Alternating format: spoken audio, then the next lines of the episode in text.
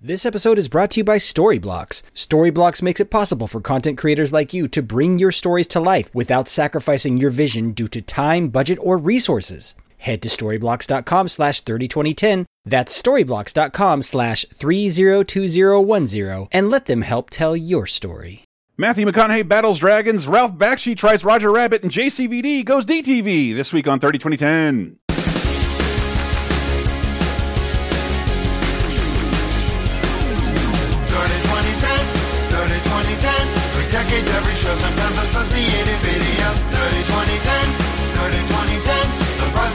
excitement, yes, we're going to the 90s and 2000s and 2010s. On Dirty 2010. Hello, everyone, and welcome to 30 2010, the Laser Time Network's weekly pop culture time machine, taking you back on a journey 30, 20, and 10 years ago into our pop culture collective past. And this is has to be one of the most interesting weeks in movies I think we've encountered in a long time. No Stone Cold classics, but some of the weirdest attempts at summer fair I've ever seen in my entire life. Welcome to 30 2010 everyone. We're looking at the movies, TV, video games and more from 30, 20 and 10 years ago when we're recording from this week July 8th to the 14th in 1992, 2002 and 2012. So get ready, we're going to take you on a little bit of time travel to help you figure out where you were and what you were doing. Hi, I'm one of your hosts Chris Antista. And I'm Diana Goodman, and crikey, I'm in a narrative film. And I'm J.R. Rawls, and I'm a cartoonist. I drew all this. I have visions. I translate this. Thank you. Yes, these are both just two of the weirdest footnotes in cinematic history being referenced right there. that We'll get to pretty immediately. I can't wait to talk. I can't wait to thank our patrons at patreon.com slash lasertime. More fun stuff coming to you every week. Thank you so much for your patience. Anywho, this, oh no, This is a little news to bring you in. And man, this is the first time I remember a flare up over this term. Whew. Ross Perot has an interesting way to referring to the crowd during an NAACP speech. And can I play a clip of this? Yeah. Now, I don't have to tell you who gets hurt first when this sort of thing happens, do I? You, your people do. Your people do. I know that. You know that. Whew, whew. I don't remember the you people thing being a thing until this happened. And Ross Perot, kind of a nut, Yeah. Yeah. Yeah. but his, Eccentric. his heart may have been in the right place in the speech. Well, this he speech. was trying to say that this is going to affect the African American Yeah. community disproportionately. His his heart was in the right place with this. It's Yes. just Mm. phrasing. you people. You Phrasing. Yeah, especially when you got an accent that thick. People. Yeah. Just It stick. just adds a little bit to it. just stick with y'all. I mean, it's not just coming back to the South. It is just like this gender neutral, race neutral phrase you can use anywhere you want. And I st I didn't use it for 30 years because I thought it made me sound like a hick. But I, even though I grew up around it, man, y'all, it works very well. Y'all is a perfectly crumpulate word. Yes, so much so that Yeah. my my uh, uh, spell check doesn't even correct it anymore. No. Well, I mean, you got to decide if you're going to put an apostrophe in there. Yeah. That's really the, the question. No, that's a, a missing thing in English is we do not have second person plural like a Mhm. lot of other people don't. We don't have a vosotros. So, Yeah, y'all, I'm a Yankee through and through. I use y'all. It's Yeah, I- really useful. yeah, I really like it now. Oh, Ross Perot. And every time I hear his voice, I'm like, man, that Dana Carvey impression was not that exaggerated. It's so silly. You you listen to Dana Carvey do George Bush. Yeah. It's it's an extreme parody. By his own admission, he said he By had to own had to exaggerate it to make it Yeah. funny because he was such a chill dude. yeah. He wasn't And- funny to do an impression of until he exaggerated it. you listen to him do Ross Perot, and you're honestly not sure if it's him or the actual Ross Can I Perot. finish? Can I finish? Can I finish? okay, I'm finished. Also in news, 386 BSD. Am I saying that right? Yeah. Is released by Lynn uh, Lynn Jolitz and William Jolitz, starting the open source operating system revolution. Linus Torvalds releases Linux soon thereafter. Yeah, Linux. yeah. This is a big thing because open software today is huge, and that is utterly a thing that happened over the last 30 years. 30 years, yeah. Microsoft at this time was calling open source software, I know this is going to shock you, un American and a danger to software development. And today, Microsoft is probably the largest open sourced software company in the world. 95% of Fortune 500 companies use open source software, Yeah. and GitHub has 140 million open source projects today. Yeah, pretty neat. I barely understand it, but I know like for video game consoles, I think PS3 had Linux supports. If you get a Steam Deck, that uses Linux. All these things that may not be possible if you're paying a massive licensing fee to a major corporation. Yeah, and Yeah. a lot of it's just like people working out of the goodness of their heart, Yeah. going like, "This is a cool problem. I want to solve it. There, I solved it for the world. I hope the world enjoys it." Geniuses mm-hmm. solving puzzles on their own. Man, so let's make a speaking of nerds, haha, let's move into movies because A League of Their Own is number one at the box office, and it was really heartwarming to see some of your feedback on that because that's just a movie everybody who's experienced it kind of digs it and digs it a lot. And I, I just thought like I again I think it's just miraculous because it has the, the earmarks of a chick flick, but baseball Trojan horses it into the hearts of everyone. Or it did 30 years ago. The only negative comment we got, Chris, is that that is not Tom Hanks's first peeing scene. No, Money No. Pit has a peeing scene. Ah, it's where it's where he got into peeing on screen. yeah. Yeah. And at that moment, something clicked. Something clicked in Mr. Hanks. Hank's brain. But back to my nerd transition.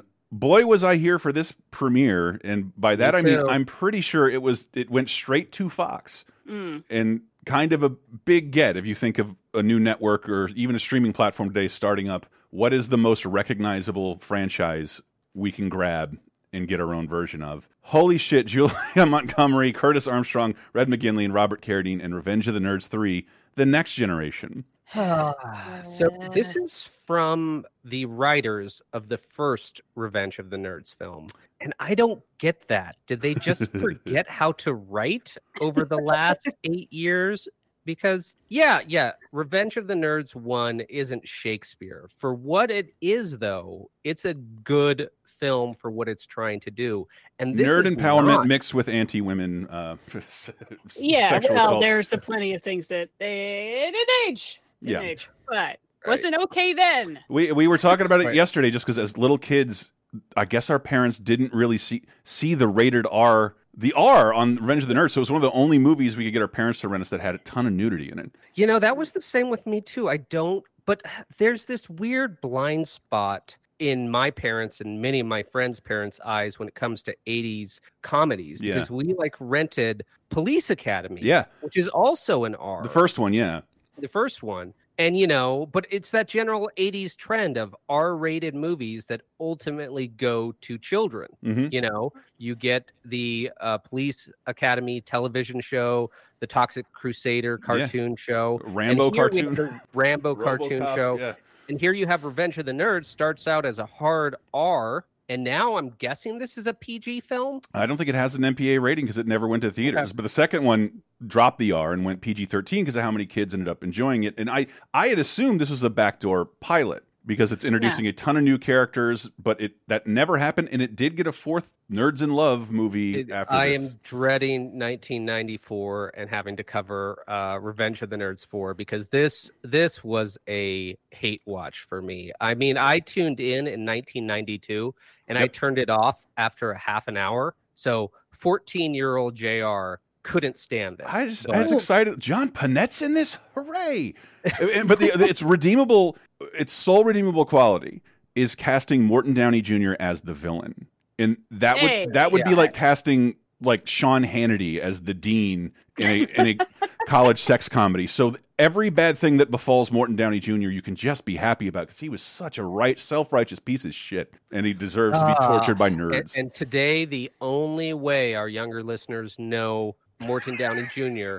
is as one of the Koopa Koopa. Kidlings. Morton Koopa Jr. Timeless timeless lo localization there, Nintendo. But yeah, this film, I honestly think you could have made a decent Revenge of the Nerds 3 Mhm. with this basic plot because Lewis ceased to be a nerd and he started to hate his old nerd self in this film. And I think you could do a lot with that. You know, uh, what was your experience with the term nerd in It- 1992? I think that's why I like the movie, but it wasn't in any way cool to self-identify as a nerd. No, No, Mm. no, no. It was a for me. I was accepting that I was a nerd at the time, but that was not like nerd and proud. It was just like this is Oh, who I was- am. I'm going to have to deal with it. Yep. So It's it's why when we first started podcasting, I think a couple of us, maybe Michael and Brett, had the same. Like we were closeted nerds. It wasn't cool to talk about video games and comics in public, but the kids who did would like secretly come to you. Hey man, you read read the new Spider Man? You play that? You play the new Contra? And You're like, yeah, yeah, yeah, yeah. Here's the code. Here's the code.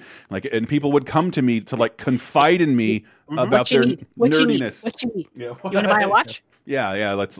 Yeah, yeah. Football. Anyway, dude, what, give me the Konami code one more time. I swear I'll Yeah. memorize it this time. And and that's why I think you could have made a good Revenge of the Nerds 3. It's just, it's not this film. yeah, You know, uh, if this is a pass the torch film, then they needed to have the characters just have from the original Revenge of the Nerds just be cameos to pass the torch. But they don't do it. It's about half the old nerds, half the new nerds. I never connected with any of the new nerds. yeah. And of course, because it's 1992, we have to have a rap song, guys. It's required by law. Oh God. And that is, is it going to beat the one at the hotel oral sex from the second one? Let's find out.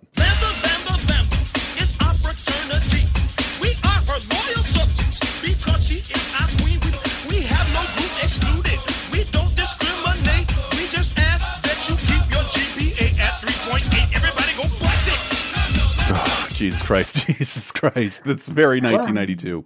Yeah, yeah, and, and there's a there's a fair amount of comparing the nerd struggle to Malcolm X in this film. Well, if you remember, they had to align themselves with the Lambda Lambda Lambda all black fraternity because nobody else would accept them on campus. yep. Mm, 1980s JR didn't get the humor in that. No. I didn't understand why it was funny. Okay, they're joining this fraternity. What's the deal? I Yeah. didn't. It was a joke went right over my head. And, and it's a joke it's that I actually a commentary Yes. on how the proletariat class must unite despite their differences. Yes, The, the rural poor and the urban poor have more in common with each other. and and just Uh, that, That's what. the open exclusion of the 80s i don't think kids will really get right now I'm like really they cast out all the smart people and the black people like it was, it was the 80s it was the 80s still which is basically the 50s and then moving on to a movie little chris wouldn't watch Oh my God. Okay, we just spent way too much time on We did. of the three. So I I can't spend too much time on this movie, but this is a weird the- fucking movie. Look at the cast. And it's one of many films this week that I don't know why this exists. Like, how did they spend money on this? They greenlit this. People came to work every day and filmed this movie that's just fucking weird. prelude to a kiss is what we're talking about with alec baldwin oh, I thought we were already skipping ahead to the next film. oh were we No, uh, no. Alec Baldwin, Meg, Meg Ryan, Sydney Walker, Kathy Bates, Ned Beatty, Patty Duke, Stanley Tucci, and Debra Monk. the Touche is loose. So I've heard this play is good and that this is a terrible version, but um, it's basically Freaky Friday, but with Meg Ryan and an old dude. Wow. Yeah, Alec Baldwin, Meg Ryan. It's like it starts out it's a rom com. Meg Ryan and Alec Baldwin don't have a lot in common, but they fall in love. They get married at the wedding. This old dude shows up. It's like, oh, let me give the bride a kiss. And when he does, they switch bodies. Does Meg Ryan then get intimate with her new husband while having the brain of an old dude? Got to try out that geriatric dick. uh, there's some stuff like that about yeah. Huh. Um and you know him realizing like something is, Is this a off. consensual body swap, or does Meg Ryan go like, "You have trapped me in a body that's gonna die in like ten minutes"? Can you This is imagine a death No. sentence? Giving a No, 20 something yeah. starlet old saggy balls like overnight. That is so funny. yeah yeah and then i mean the whole point is like he ends up falling back in love with her even though she's in an old dude's body you know Jesus he realizes that like ah, i was being very you know shallow and you know our connection goes beyond the physical romance romance romance uh, i love you but it's he, so fucking body's gonna die in like a week or Yeah. even 10 years. And yeah, that's like giving someone a horrible illness to age them up 60 years. yeah it's like i said i've heard the play is actually quite charming and sweet and this movie everyone who liked the play hates this movie everyone who saw the movie hates the movie it's just it's baffling i think how did this get made did did it and there was just an awful lot of screaming of why Yeah. it- why a, a movie that defies genre and classification. Who is this for? The summer movie audience. it's like i guess it's a romance i guess but so much of the time is you know this old dude wandering around acting like meg ryan what That's not making me think of Romanza. That's making me think of Get the Net. If, if if and if that wasn't a bizarre enough entry for this week in film, the, one of the most fascinating and bizarre failures in cinematic history, in my opinion. Maurice LaMarche. Ooh, a little bit of voice acting. What's going on here? Uh, Michael Lally, Jenine Jennings, Joey Camen, uh, Charlie Adler. I think that's Buster Bunny, the Crypt Keeper. Uh, Frank Sinatra Jr. Hel well, hello, Deirdre O'Connell, Michelle, I mean, Brad Pitt, Gabriel Byrne, and Kim Basinger in t- both real and animated form. Ladies and gentlemen, it's fucking cool world. Our world and their world Noids do not have sex with doodles. are about to collide. Indulge your best. I'm made of ink, but I'm no dream. But Ollie said we could watch. A man is in the bedroom. Come on, make me real. This is the biggest disaster the cool world has ever seen. Let me. Cool world. I just want to be real. Rated PG. Whoa, whoa. so I Listening to that does not express how weird this is. it it's so weird and it's so weird paramount wanted to make it in the first place but it is it's so fascinating for me to talk about as an animation fan because ralph bakshi the director I, I think came up with the story as a fascinating career. And like most of it is thumbing his nose at hollywood and persevering by making independent and i'll be honest semi unwatchable in modern eyes. If you get really high and, and just imagine this is the 70s and some guy is trying to work in the hardest, most difficult medium with as few people and, mon- and little money as possible. The stuff he did is amazing. It just doesn't hold up very well. And he, this is finally he he has had like two self-imposed retirements from the movie business at this point, and is semi lured back by Paramount, who wants to take a big risk for that Roger Rabbit money with one of the more notable animators in the business. And it does. You can see you animation is a difficult medium, and you can just see in this movie where like man, this was butchered by studio notes. This clearly wanted to be rated mm-hmm. R and Yep. Oh yeah, pulls with yeah. It was pitched and sold as a Yeah. R-rated animated film, which would be a tough sell in 2022. Yes. I don't get how they got through the door in 1992 because I can't think of a single successful American R-rated animated film ever. Only, only, you know, it's only like Beavis and Butthead Do America and South Park. Okay, And, I- and and South Park was not Yeah. very successful at the box office. It earned its cred much later. Beavis and Butthead was instantly successful. Yeah. But, but Is fair Beavis and point. Butthead actually are though? no, I don't- actually, you're right. I don't think I it is. I don't think it is. Also, I just watched the new one and it was fantastic. It was amazing. But uh, I mean, Smart yeah, Beavis. usually you're used to like heavy metal as being like, Yeah. oh, that's the R-rated thing, but that's you that's know, not that's good. Frenchy, Honestly, and it's I've terrible. watched Oh, I love it. and it's it's.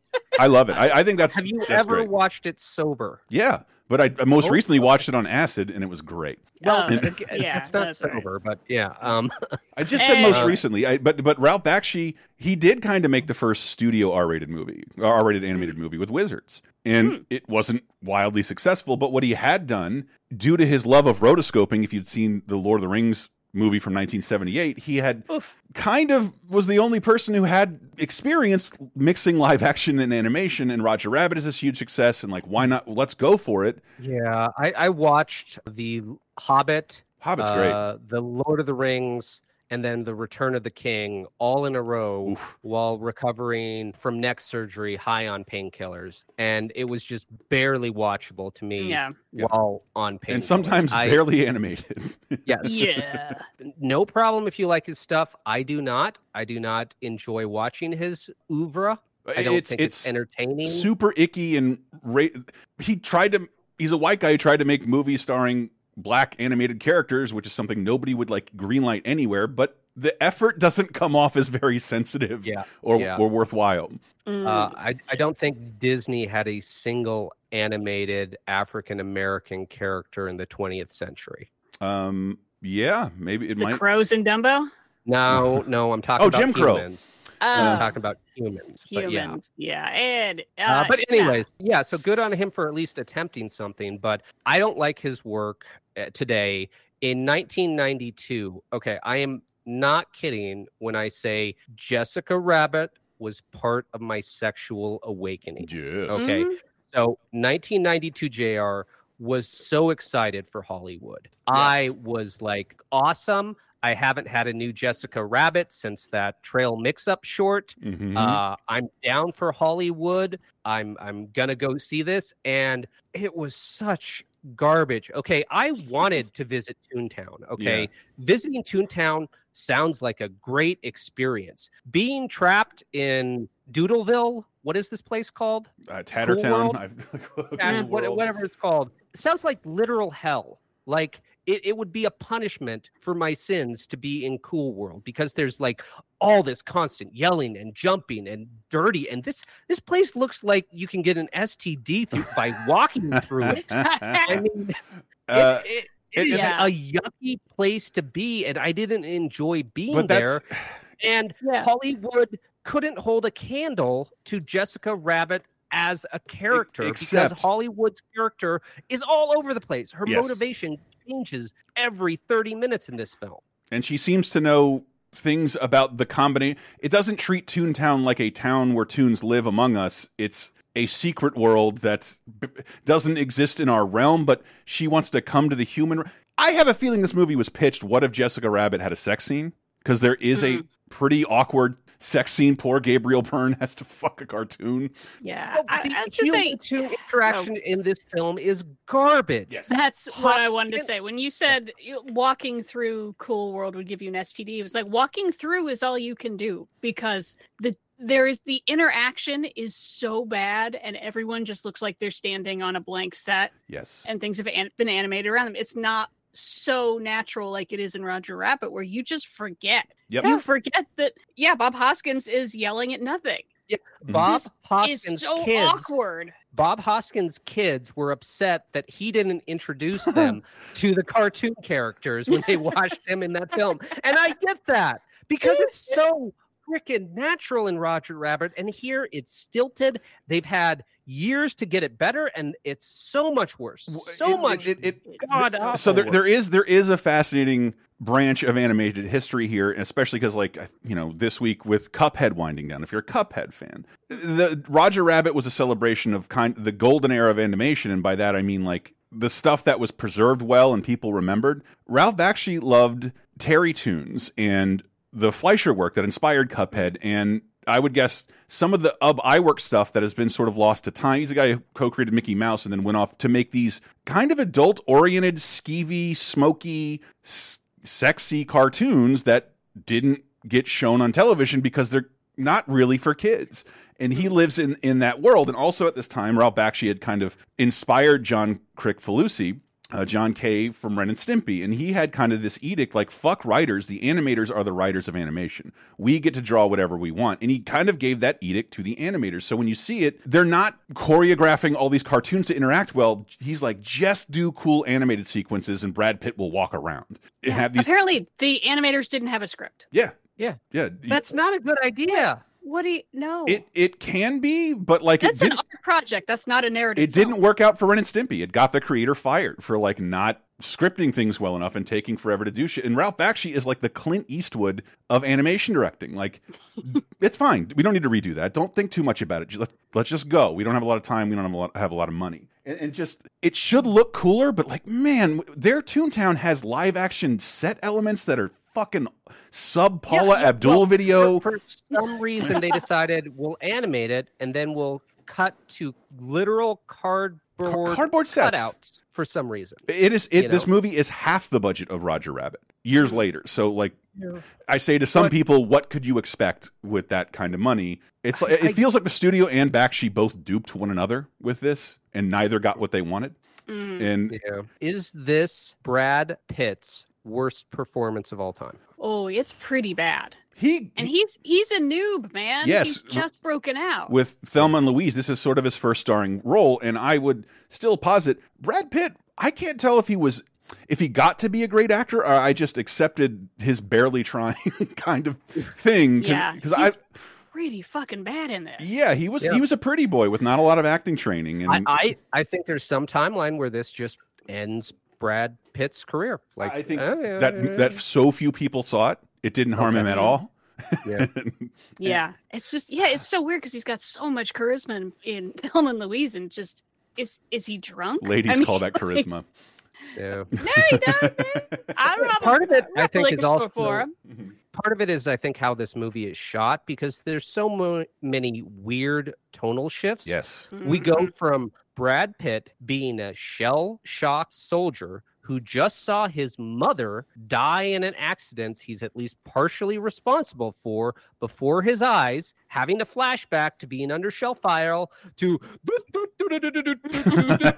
I'm gonna live here. goofy toon shit. I mean, it's that direct of a cut, and I don't know how that affects your viewing of any performance. You know? Yeah, Yeah, I, I don't know. Can I say one nice thing about it? Yeah. Sure. Great soundtrack. Yeah. Yes. And, and I had a ba- Great I, soundtrack. I had- Bowie, Thompson Twins, Ministry Cult, My Life with the Thrill Kill Cult. Mhm. And yeah, I I had a I- early ass movie. I just Early swapped movie. swapped out a animated background as my phone wallpaper because there are some good animated backgrounds here. It just there's just wasn't enough time spent on anything, and it, it seems like Roger Rabbit was the mandate. And Yep. tonal shifts in animation. We're going to have our squash and stretchy characters, but then there's just pure like rotos like drawing, like like what do you call that thing that uh uh oh my god I lost his name, but Scanner Darkly and uh, Oh. Waking Life, Oh, yeah. like it, Yeah, that like guy. you go from like a Tex Avery character to that it, the same character it like just doesn't work very well but Ralph Bakshi is a utilitarian animator some of his movies are just animation over photographs okay, you can you can say he didn't have the budget. You can say he didn't have the time or whatever, because this does look like it was animated over a four day weekend. Uh, not the gorgeousness of Roger Rabbit, but that doesn't explain like the glaring plot story Like, story issues yeah, yes story. Uh, Roger Rabbit. I understand Toontown. Its Yeah. rules make sense to me. We learned very early on uh, that Dip will kill a toon. Here they introduce a magic pen, and then it's never used again. And then they, at the very end, they say, "Oh, if you're killed by a toon, you become a toon yourself." And that was never mentioned before that Mm-mm. moment. Yeah. just so uh, Brad Pitt can become a toon himself Doodle. and live on forever and fuck his toon girlfriend. And who is the hero of this film? yeah Whose Yeah. story is this? Is it Brad Pitt's?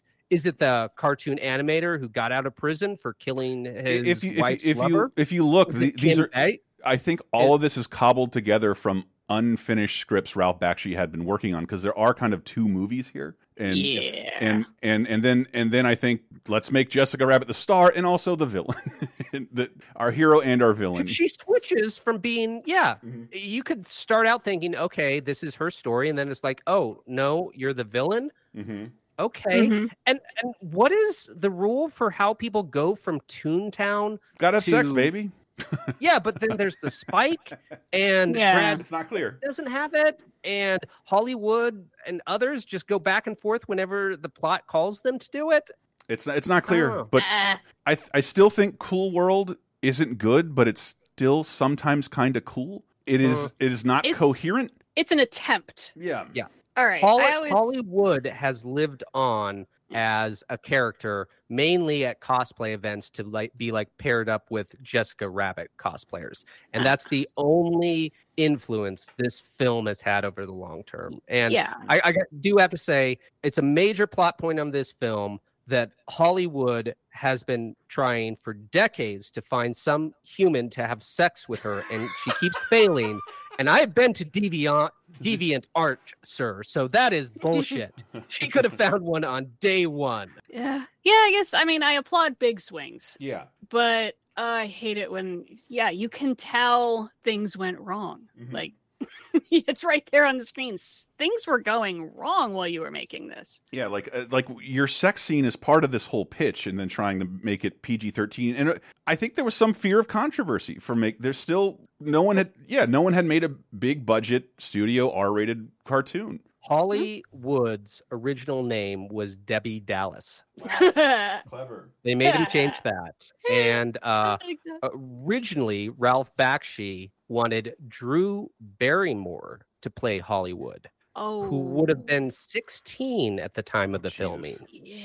Yeah, yeah, yeah, yeah. There's there's always a creep. Fa this guy also made the first rated X cartoon. If if this Yeah. wasn't clear, Fritz the cat. Um, it's something if you're like me and like cartoons and weird studio movies. It's a really fun thing to watch. We did a commentary on it, I believe. In a live action animation hybrid pack with Roger Rabbit and Space Jam. It's a fun watch if you have friends who like bad movies and a, really awesome footnote in animation history. Yeah, I I feel like a lot of people like to support edgy avant-garde films that Hollywood doesn't like to make, Mm-hmm. and that if they went and saw this film, they were punished for supporting those movies. Yes, because to, to show to, Jr. sent a link because I, I I saw it earlier, but to show you how big it was, almost no one does a, a, a what do you call it? An installation, an advertisement involving the Hollywood sign, but they stuck this Mhm. character on at great expense. Hollywood sitting on the famous Hollywoodland sign, and people were super upset just because that thing had never really been fucked with on that level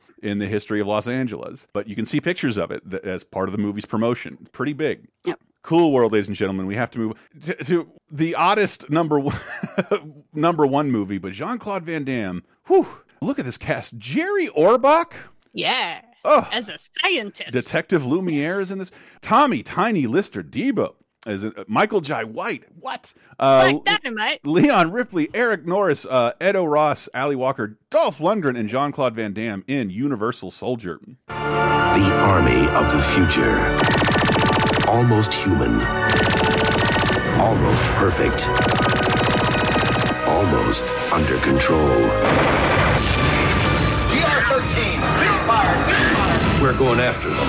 But the future has a bad attitude. From the studio that brought you Terminator 2 and Total Recall, Universal Soldier. Universal Soldier. I think Jean Claude Van Damme is in his heyday and so big he doesn't he uh, abandons this franchise like he did Kickboxer, and it goes on to make like three or four straight to video sequels before he eventually returned to the series. But Yep. this this is This is his breakout role. This is when he No. becomes a big star in his own Yeah, right. it's like, oh, he's a star. He's not Yeah. just a B movie star. He's I a guess I guess you star. could say that, but he he'd had Yeah. plenty of hits. Still, He'd had plenty of eh. hits, but this is like the first. No, this one has a studio budget, and Yeah. and it made a ton of money off of. and this is the start of Roland Emmerich Yeah. teaming up with Dean Devlin.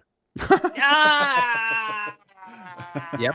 Uh, it's true though. No, this is Roland Emmerich's big breakout movie. Yeah. His next one is Stargate, and then it's all Godzilla's and Independence Days and Days After Tomorrow after that. It is and it- Forever. it is RoboCop meets the military minus any of the subversiveness subtext of the Well, original no, RoboCop. I, I know A what- little.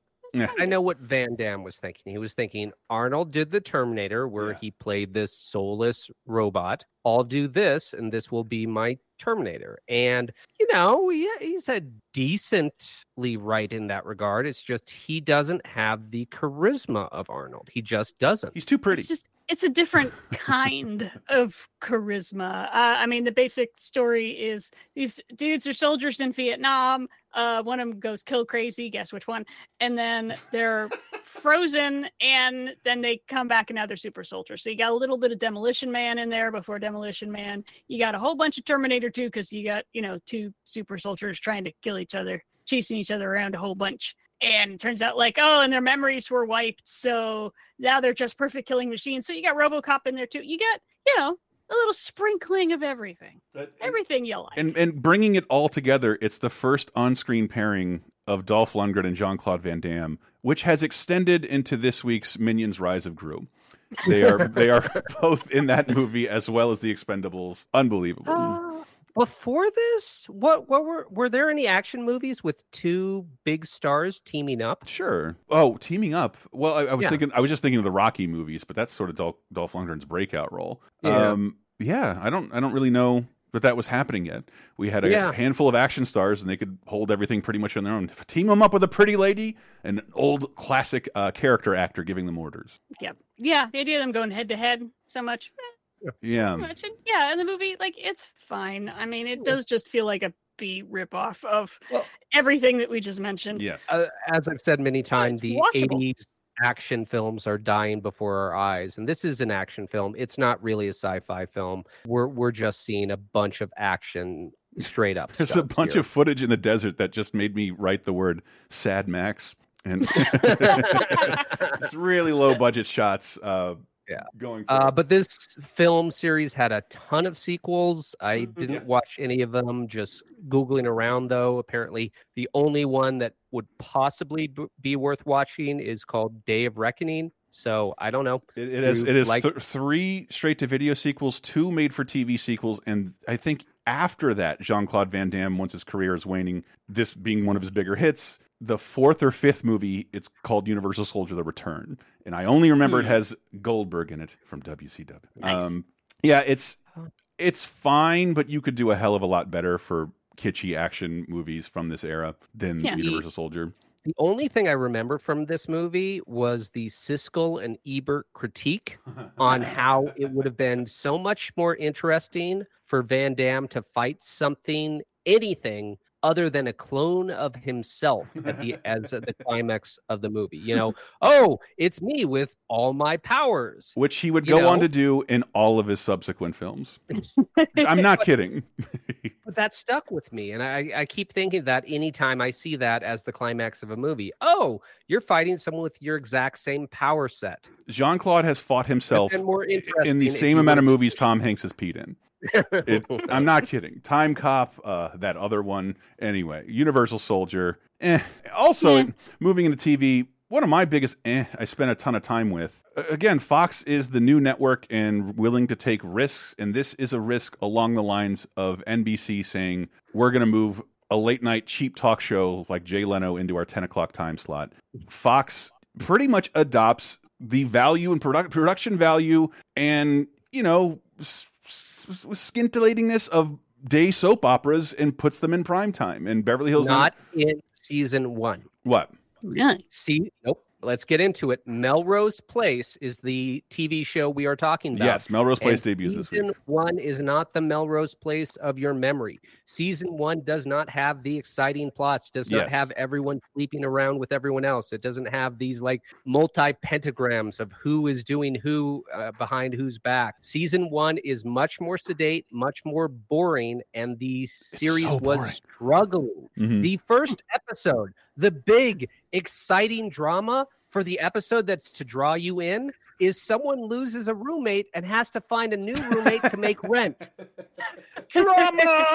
but but it, it is it is soap opera stakes and I was looking at it cuz I had forgotten this it is getting a season order most television seasons encompass half the year this is getting 30 plus episodes a year at 1 hour it is basically quadrupling the content of your Seinfelds and your friends there's a lot of footage shot for Melrose Place and that's why it's kind of unrevisitable because it has so much just wheel spinning 30 s- 37 episodes per 7 seasons and what what happens is it it Heather Locklear becomes a guest star in the first season and she That's brings the trashiness changes. She brings in the bitchcraft. Yes. And that just completely changes Melrose Place. Mm-hmm. Without her, I think that it would have been a dead in the water in season one. It wouldn't have taken off, but she just comes in. She plays this character everyone loves to hate. And that sets up the writers to go, you know what? Let's go crazy, y'all. Yep.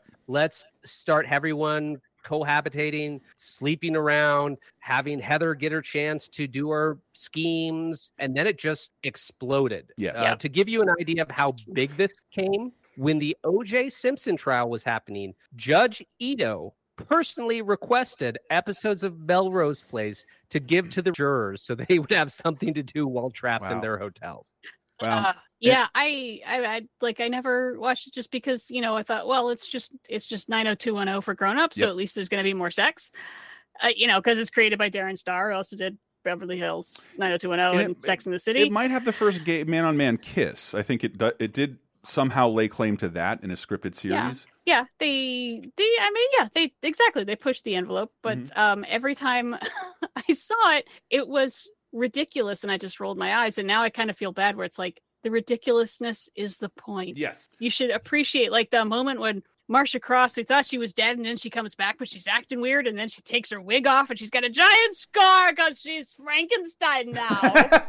like, yeah, dude, go for it. As as a reference for no one, Heather Locklear was the Barnabas Collins to Melrose Place's Dark Shadows. It was the character people loved, fell in love with, and then revitalized a show that was struggling and set set its tone thereafter. She is the supernatural element, and so much so to its legacy. I shouldn't even mention this; it's too boring, and I'll probably talk about it later. The last Wayne's World sketch where Mike Myers is an actual cast member, Dana Carvey's already is already gone. Is one big Wayne fell asleep and woke up in Melrose Place, and I watched it recently. Some of the characters resonated with me at the time. Nobody will get the entire last Wayne's World sketch. It is it, Heather Locklear is the host. She she's in the sketch, but it's just one big Melrose Place sketch.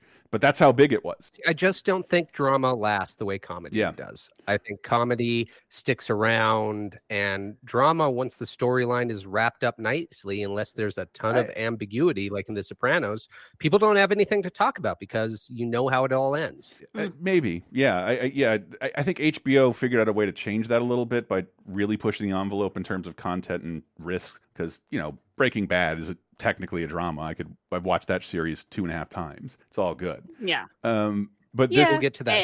it- I mean, But this yeah, is- this is guess built- It depends, but this is also it's like it's really badly written and it's Yes. really cheap. It's like built- they, they what- don't care. I remember there was a big watch party in the dorms to see the the the finale of sort of this like saga with this lady and her stalker, and like part of it opened with her walking out of a police station going, "I can't believe they released him," and they're like, "Well, it was a technicality," and guess what? He's in the back of her car at the police station, and it's like. That was the sloppiest fucking writing I've ever seen It's because it's- life. Is this written by ten year olds? because its foundation is soap opera, thirty plus episodes a year. It's just, this is new for a majority of the year. No other show had done that in, in our mm-hmm. lifetimes. Not even nine hundred two one zero. So I'm not even really sure how they're doing it. But Melrose Place, I think it deserves to be kind of forgotten. Even though they rebooted it a few years ago, blah blah blah. I wasn't Yeah. watching that. We have major, major AIDS acknowledgement. AIDS awareness is finally kicking up. Uh, seven years after it could have helped. Uh, Inner New Light, a call to action in the war against AIDS, uh, airs on ABC. And Yep. And because it's 1992, of course, there's a rap song. Hell yeah. Now, you don't get AIDS from kisses, touches, mosquito bites, or hugging. Pull seats, telephone, stop bugging. You get it from sex or a dirty drug needle. Anal or oral now, people. Women can give it to men and men mostly to women. And once you get it, there's no turning back for you. Dude, uh, this video is amazing because everything she cited, they do a close up on toilet seat, and then a dancer dances around the word die when she says she will die.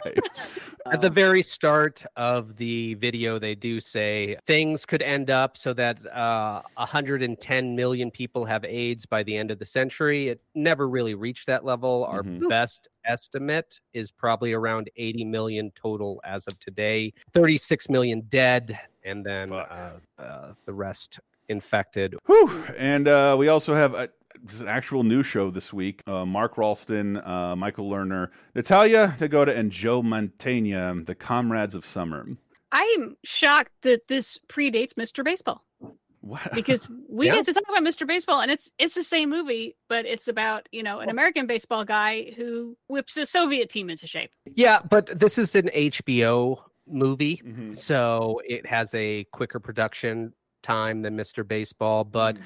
This film has always stuck with me because it actually does a pretty damn good job of capturing a very specific moment in time. So I I've never been to Russia. But in 1992, I did visit uh, parts of the former Iron Curtain. So it was like places that had been communist less than a year ago I was visiting and it was such a transition point and this Mm. film kind of really captures that point. Uh major plot point in this film is how hard currency is king and the American is an absolute idiot for exchanging his money at the official exchange rate instead of finding someone to do it unofficially. And that was my experience as a 14 year old kid trampsing around just like oh yeah don't don't follow the official doctrine. Find this uh, guy in the alley and he'll help you out.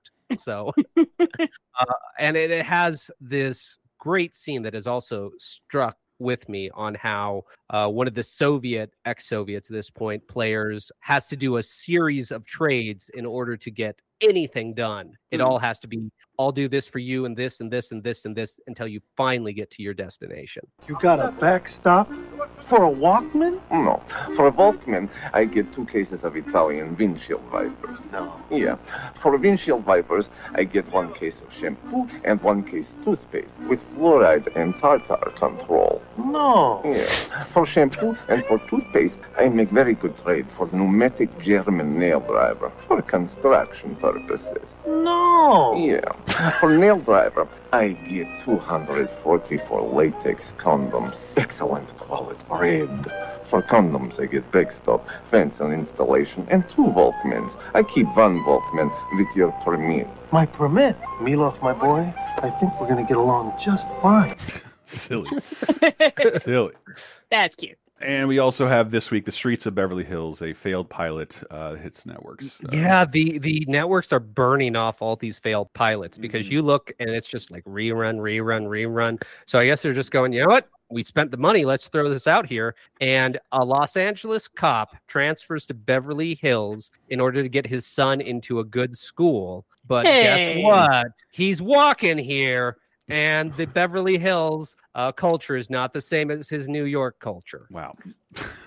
okay. Uh, okay. Moving on to the games of 1992, we're going to talk all Genesis. We have Taz-Mania, which is, yeah, It's a solid platformer. The controls okay. are clunky, but that's been my experience with a lot of Genesis. I games prefer the Sunsoft game, but this is Sega's initiative to have a lot of licensed Western releases. And this, if you like the Taz-Mania show, this is the game to go to. The other one's just a Taz game. Uh, Atomic Runner is also out. Arch- Uh, this is a runner before runners were a thing. I'm kind of amazed of it. Mhm. It's based on the Japanese game Chelnov, which came 18 months after the Chernobyl disaster. And uh, it's about mutants. So they kind of changed its name for the US because they didn't want it to be quite so Chernobyl ish. Arch Rivals, the arcade game that's a basketball game from, I think, Acclaim, which I only know because in Acclaim's Captain N ripoff, they have so few characters to make All Stars. It's like the fucking Bigfoot monster truck and one of the basketball players from Arch Rivals. Sad. It's very sad. Dra Dragon's Fury is also out. This is the best pinball game on the entire Sega Genesis library. Uh, we recently talked about yeah, we talked about combining zombies with pinballs, and this is combining dragons and other fantasy uh, creatures with pinballs. And yeah, your ball kills the enemies, so it's pretty cool. I did. I I didn't. I just wanted to mention this because it so rarely ever happens. Uh, Shout Factory announced a Cool World Blu-ray like today, as of this recording, coming out in September. So it might have some cool special features. That rarely, physical media rarely gets an anniversary edition. So I just exciting to mention. And then last, the last game is one of Sega's bigger hits of the day. Let's see if the commercial can describe it. Day 19. I am concerned about the crew.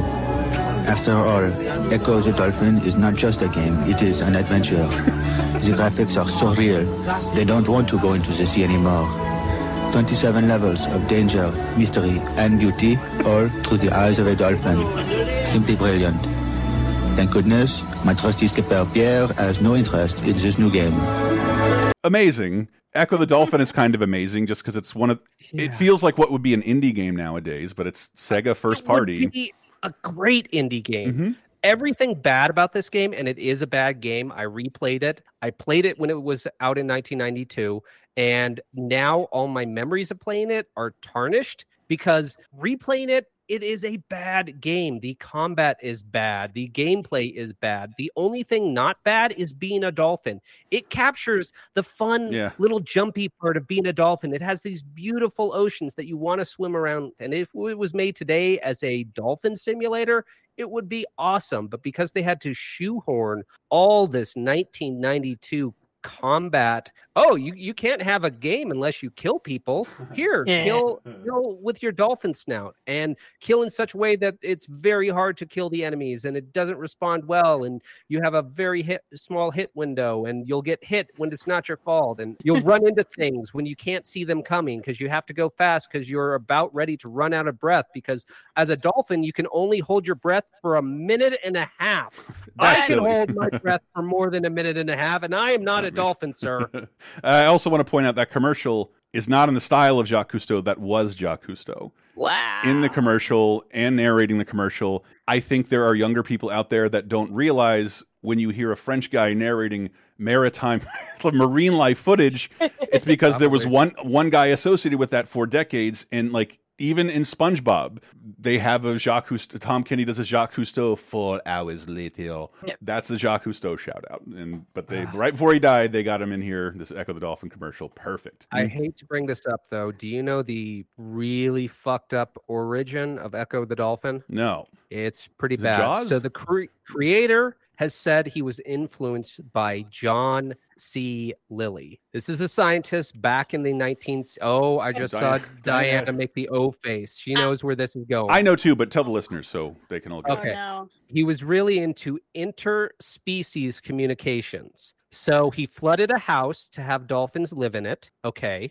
And then he hired a woman to get close to a male dolphin. Oh, goodness. That woman began to get a lot you, closer you already figured to out where this is going. to the male dolphin, exactly as close as you are thinking right now, listener. yeah. Uh-huh. Uh, then they started injecting the dolphin with LSD, and then the dolphin was put into the hellish condition of a confined space, removed his lover of years, and then the dolphin committed suicide. Dolphins can commit suicide, and this one did. And John C. Lilly was taking ketamine. Uh, he put himself in a, uh tank where you can't experience anything, Mhm. and he began to hallucinate that he was being contacted by aliens, specifically aliens that cut off his penis. And he ran to his wife and said, "The aliens have cut off my penis." And his wife said, "No, your penis is still attached." And these Wow. aliens were a group called the Earth Coincidence Control Office, ECCO. Wow. ECO, and that's how we get Ecco the dolphin. Wow. All right, and mo- moving on to origins, minor origins, and the what the fuck, indeed.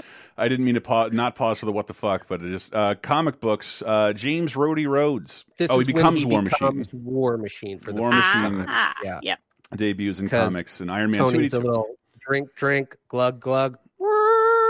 And I, I know we don't have Iron Man in the movies anymore, but Marvel was always adamant, like we're not doing the drinky plots of Iron Man. Like, the, you mean the most famous storyline? You're not going to You do the that? thing that makes him the most interesting yeah, and, character? and that Robert Yeah. Downey shares an experience with. You really don't want to do that, and they never did. Yeah, they And- they did one in uh in Iron Man 2. He where they had it- one it scene kinda where he got that- drunk. and, Yeah, where he got drunk and put on the thing and endangered everyone and I thought, god damn it, y- Senator Larry Sanders was right. And uh, music, 1992, We'll close out 1992 with that. Baby Got Back by Sir Mix-a-Lot is number one. We could not help but celebrate the wondrous music video. Please check that out if you haven't already. Other new releases include Countdown to Extinction by Megadeth, Danzig 3, How the Gods Kill by Danzig, uh, Everybody's Free by Rozalla, The Hard Way by Clint Black, uh, Psalm 69, The Way to Succeed, and The Way to Suck Eggs by Ministry.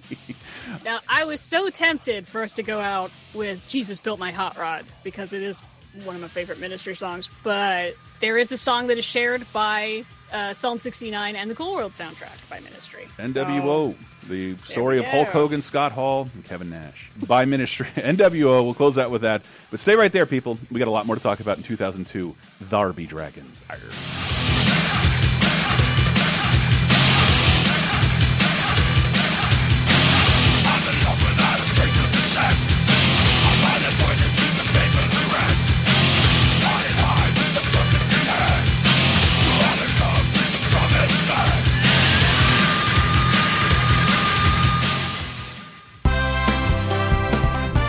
Are you a content creator like the good folks here at 302010? If so, I don't need to tell you how time consuming it can be to go searching for that perfect video clip, image, sound, or piece of music to put the finishing touches on your latest project. How nice would it be to have a huge library of royalty free content at your fingertips? Well, I have good news. Storyblocks is here to help creators like you bring all your stories to life without sacrificing your vision due to time, budget, or resources. Storyblocks gives you access to a huge, demand driven library of 4K and HD footage, After Effects and Premiere Pro templates, music, images, sound effects, and more to give you everything you need to bring your stories to life. Assets are royalty free, so you can use your downloaded content anywhere for commercial and personal use. Their unlimited all access plan includes over 1 million assets in their library, including things like the background music you're hearing in this very ad.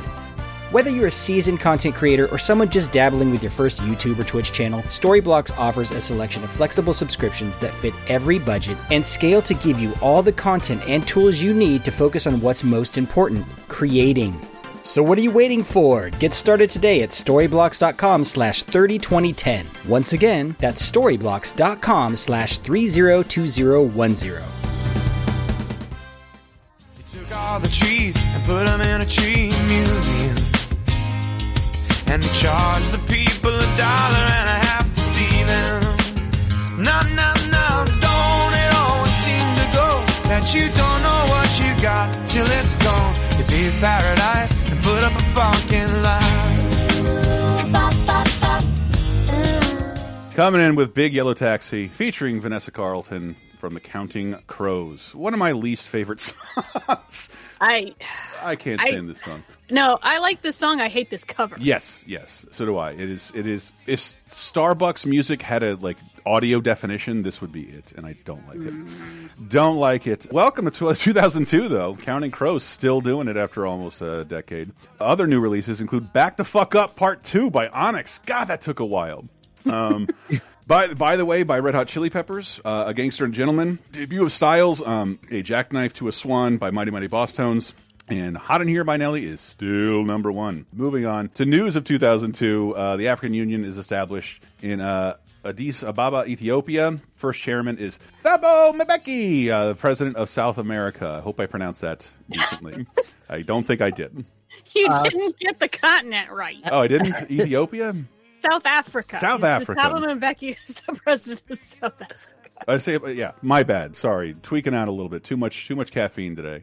Yeah, the big difference between the African Euro- Union and the European Union, uh, African Union does not have a currency, does not have a free travel zone, does have a parliament, but it's advisory and doesn't really have any force of law. Yeah, it's. Uh, the, I mean, African Union is kind of like the UN for Africa in that, like, they're good at keeping everybody organized. If like they need to send in a joint military force because there's a civil war going on somewhere, Mm.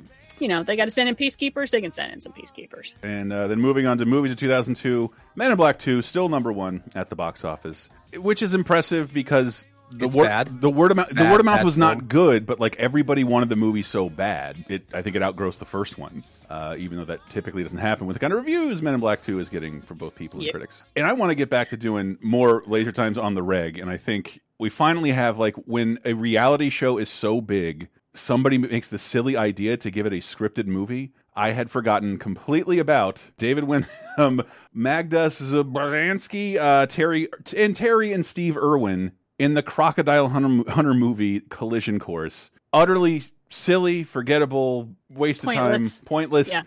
But this should have been a straight up documentary. They should have given the Crocodile Hunter a awesome huge budget, do an even bigger episode of your show, do something that you couldn't afford because of budget, make that the movie. Instead, they shoehorn a plot about a satellite crashing to Earth. CIA wants it, and then uh, they're hunting a crocodile this- with yeah. This whole thing is baffling. I'm so glad that I actually watched this because, like, as as a a, fil- a student of film, this is narratively one of the most confusing thing that's ever been put on screen.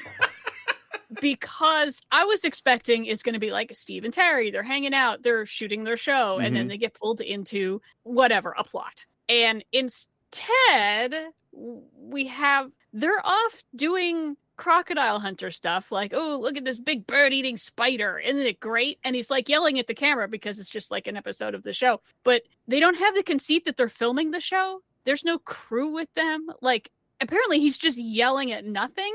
And then like he gets called in like oh we've got a problem croc. You've got to deal with it. But that happens like an hour into the movie. And like it is unclear is it, it seems like he is a known quantity. People are like oh steve irwin the Yeah. crocodile hunter from the tv show. But there seems to be acting at the same time like there is no tv show. He's just hanging out doing animal stuff and yelling at no one about oh look at this snake. She's a oh, beauty.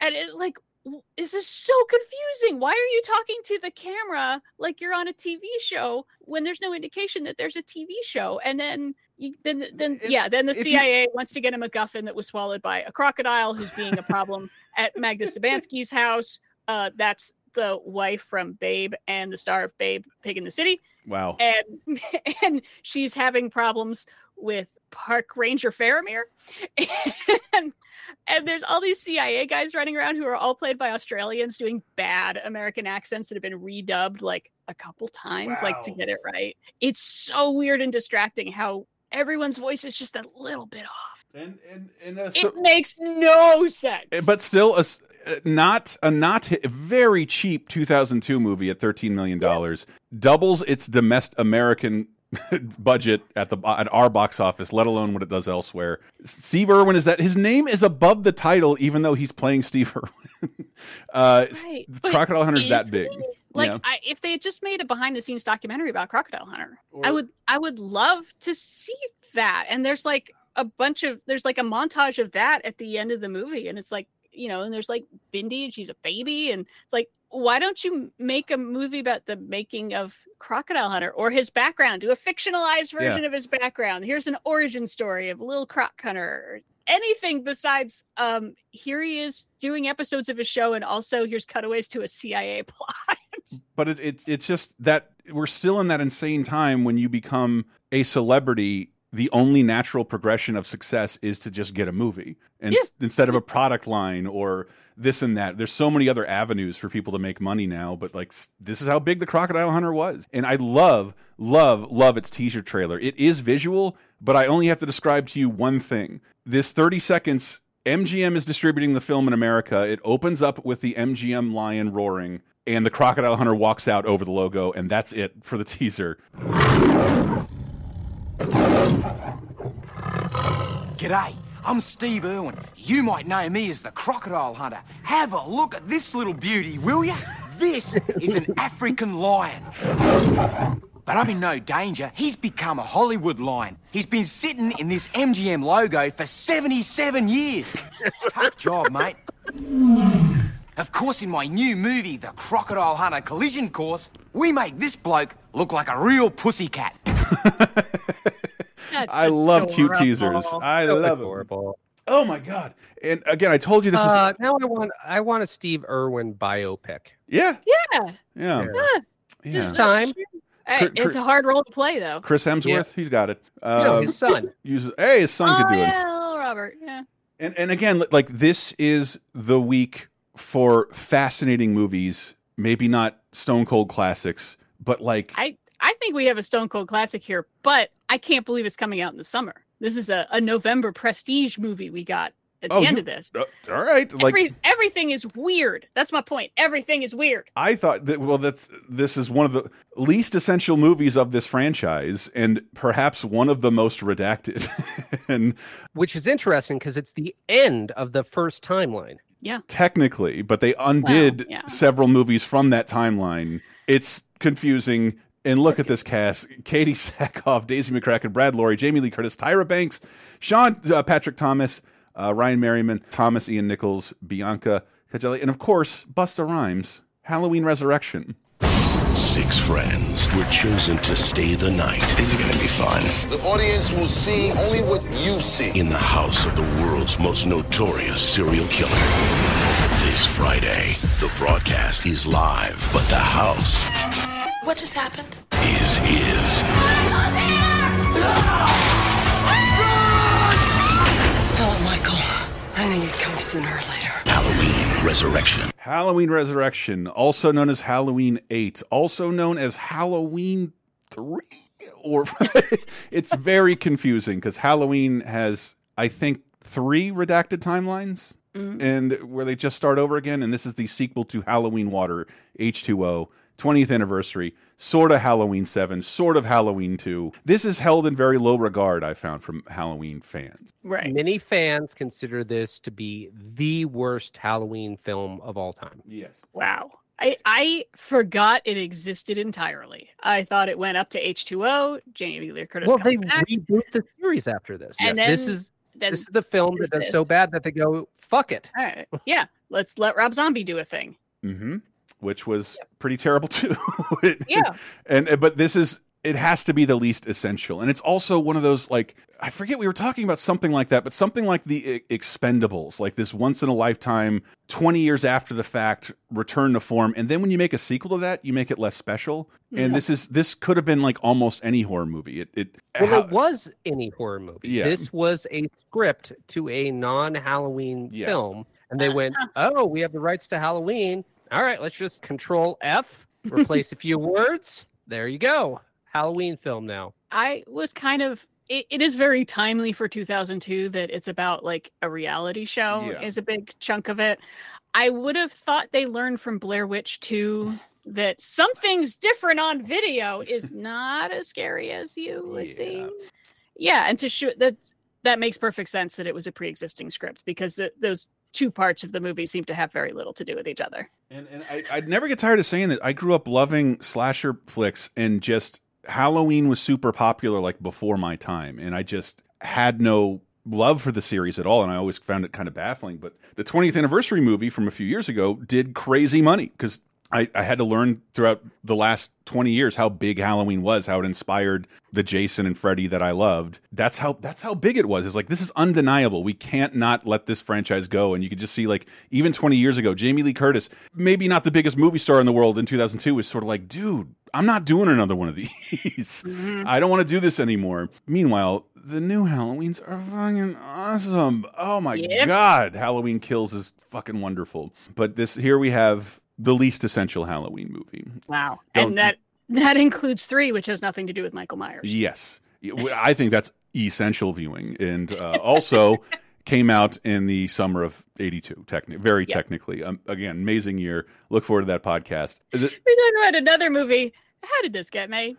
I, I'm I'm so complaining that it got made, but how did this get made? I don't know if we did it on mike but Diana highlighted this as like this is you should watch this one because I hadn't I, I maybe had casually seen like part of it on TV, but it is hmm. like a fucking balls out B movie that is campy and bad in certain certain good ways. Let's Rory Keenan. Uh, Ned Dennehy, Alexander Siddig, David Kennedy, Scott Moutter, Alice Krige, uh, Gerard Butler, Isabel Scorupco, uh, and Matthew McConaughey and Christian Bale in Reign of Fire. You've seen it, haven't you? We never thought they were real. We were wrong. Good luck. On July 12th, only one species will survive. Reign of Fire. Rated PG-13. Uh, Reign of Fire. And you, So okay, let me just start here. Please. So I need to find a movie set in 2021 to complete the hat trick of movies that got the apocalypse year correct. Because this takes place in 2020 and Soylent Green takes place in 2022. So they nailed it. yeah. it turns out that the apocalypse was caused by the most terrifying thing of all the Docklands Light Railway in London. that that to me Damn that mass transit. like in unless this dude's mother is revealed to be the dragon at the end of the movie, the first ten minutes of this are the most pointless no. foot- footage there I've ever no seen. No reason to have our hero be the young boy that unleashes dragons. They should have cut out that entire subplot. It doesn't advance anything. It doesn't inform Just his tell us character. where they are and what. The, yeah, there's dragons. Look, the only just- thing that I like about that is that his mom is played by the Borg Queen. So yeah, she Yeah. probably has something to do with it. Oh my god! All right. I'm going to say this though. Dragon apocalypse is not any stupider an idea than a zombie apocalypse. Right. Okay. Yeah. We've just had so many zombie movies that we take it as okay, this is so uh, an acceptable way to tell the why the world ends. Yeah. But zombies are as we know them are an utter 20th century creation. Totally. Dragons go back to historical folklore. So if you just say, yeah, every couple 65 million years dragons are reborn and kill everything on the earth. Yeah. Sure. And also think Okay. think They about killed the dinosaurs, and you know why they like killing things and burning things up? They eat ash. so cool, so cool, and, and- and so cool, and, and oh just like God, I you, you've had those nerdy conversations with your friends, like how do you survive the zombie apocalypse? Now plan for dragons. Better not make anything of wood. Uh, watch out because these th- these things can And- fly and eat you and crush things. and they'll burn your crops to eat its ash. So where are you going to get your food? you know? Yeah, Yep. it's much scary. And this, like, I don't love this as much as that the movie I'm about to mention, but like the proud B movie vibes of Tremors is Yeah, what yeah. this gives me. Yes. Yes. Yeah. and it was a fun watch. And the effects, I was just reading on the wiki a, a second ago a little about the effects that like, and I'd never heard it brought into words. When you, people make dinosaurs and dragons out of CG, they misfigure the polygons and then lay textures on so their skin and scales never move correctly. This movie hmm. sought to like, no, no, no, scales shouldn't stretch when a dragon moves. They're fucking scales. And like, damn, these things still look pretty good. These are the best dragons until Game of Thrones. Yeah. Yes. Yeah. Yeah. That's. I was just about to make that the lead in. Like the game. There. If you if you look at Dragonheart, that's a terrible CG Yeah. dragon. Uh, the the road to Game of Thrones is in Reign of Fire. Yeah. Uh, it was is also uh, surprising. Filmed in rural Ireland, Mm-hmm. so you get a lot of very pretty scenery. Unfortunately, they had an outbreak of hoof and mouth disease, so Oh. suddenly they were under a whole lot of restrictions, and it cost the movie plenty to try to overcome that. Yeah, it's just like I said. It's 2020 and everyone's quarantining. There's a bunch of really good little moments in this film. I Mm-hmm. mean, honestly, I found the Star Wars scene Yeah. a bit of touching. It's like these Yes. kids have nothing, but you're giving them some drama and some wonder in their lives. And that's one of the scenes that, you know, kind of sold me on this movie as I'm watching it. Like, what the hell? Because the idea is dragons have been loose. They've been loose for, you know, about 20 years. They're fucking up everything. And, you know, a little bit of humanity has retreated to this castle, you know, with Christian Bale in charge.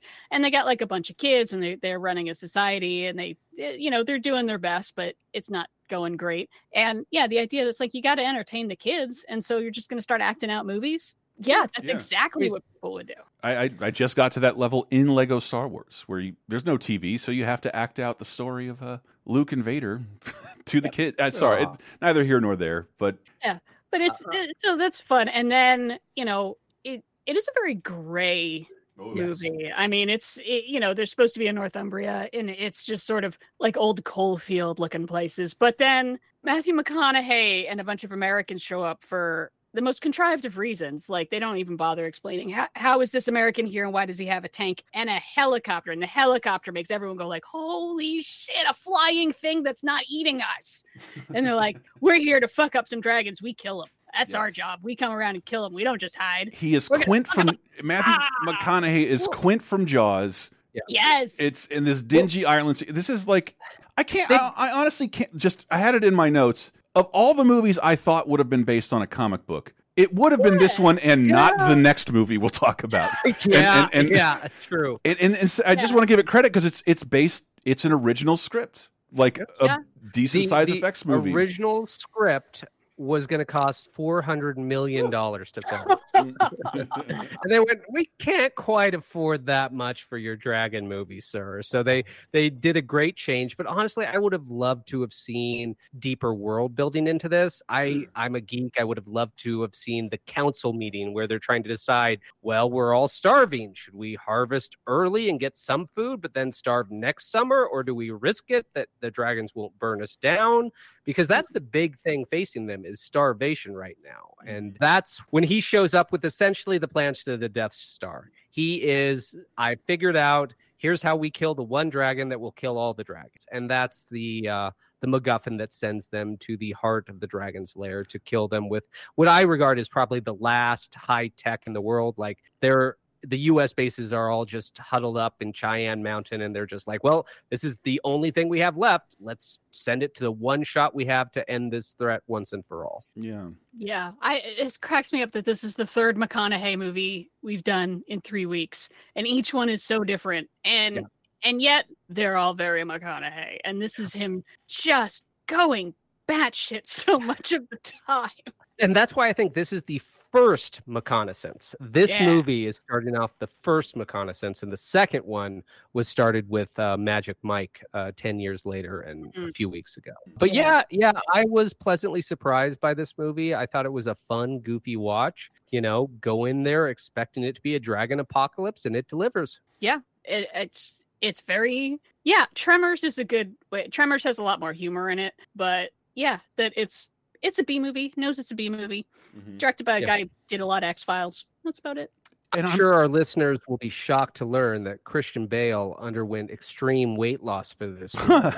uh, he thought it was an apocalypse movie, so people would be starving to death. So he lost a ton of weight. But then he learned that he was going to be in some fistfights against some buff people. So then he went big and bulky. So Mhm. big Yeah. fluctuation. He was a bit bulky for someone who they're starving to death. like I know you're doing a lot of physical labor, but you're not getting any protein.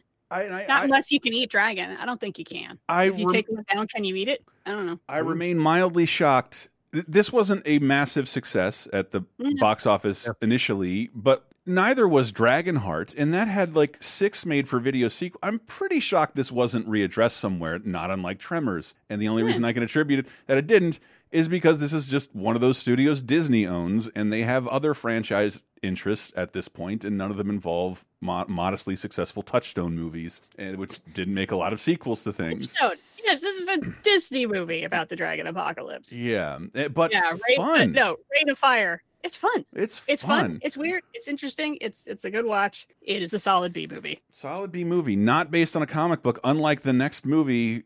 I love bringing that up when people complain about comic book movies. I'm like, yeah, Ghost World and Road to Perdition. What a bunch of shit.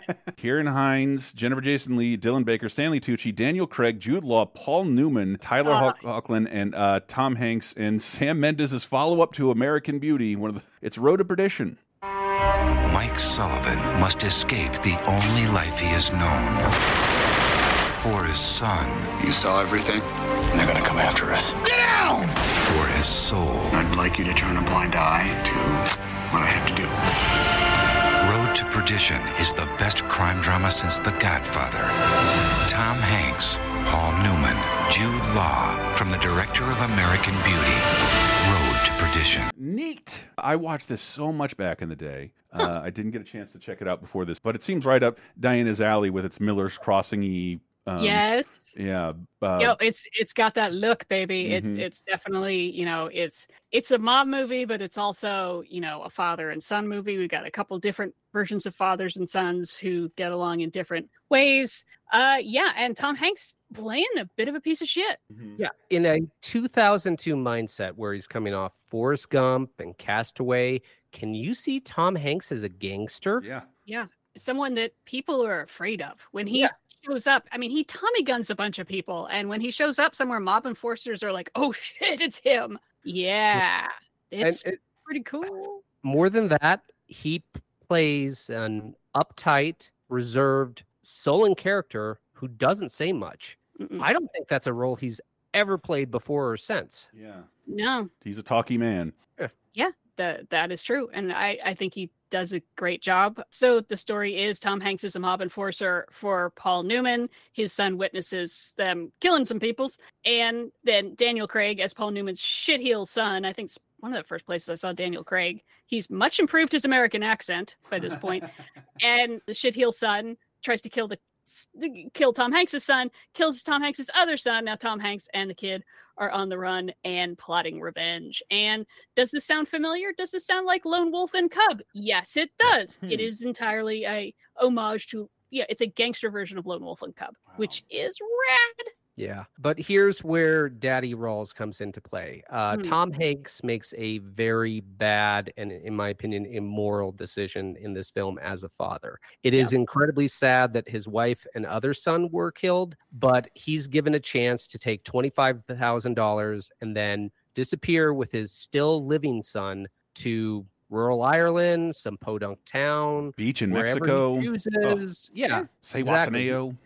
and his other son, who's now alive, would be safe and secure. And instead, he chooses the path of revenge, which utterly puts his son in crosshairs where he could have died at any moment. And that's a very bad thing to choose. Yeah. Uh, the title is Perdition, which is the state of eternal, wh- when your soul is in the state where it will receive eternal punishment. Yeah. So that Well, is what Tom Hanks is in because as Paul Newman says, look around. We're all murders here. One guarantee, none of us are going to heaven. Yeah. Hmm.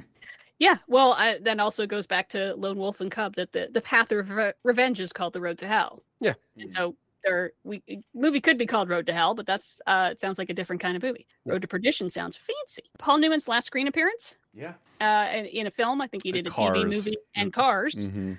But he's fucking nails it with very little screen time. And Jude Mhm. Law is so creepy. He's so creepy. I love his character, which I guess guess was not in the graphic novel, but they hmm. just wanted to add someone who's hunting him to, you know, up the stakes. And he plays a crime scene photographer based on a guy named Weegee who doesn't mind when someone's not quite dead to finish the job. He is That was such a perfect scene because he's filming a crime scene. The cops have left and he's just filming it. And the murder victim is suddenly showing signs of being alive. And he's like, well, if he's alive, this isn't going to sell me my Yeah. pictures. So I'll just put this rag over his face and there. Now he's dead, dead. Yep. And yeah, I love that there are allusions to Capone is aware of what is going on around here because this starts outside of Chicago and then goes to Chicago. And I think they filmed a scene with Anthony LaPaglia, I think is Capone. And I love that it's not included. Hmm. That there's just It works better as a force heard and not seen.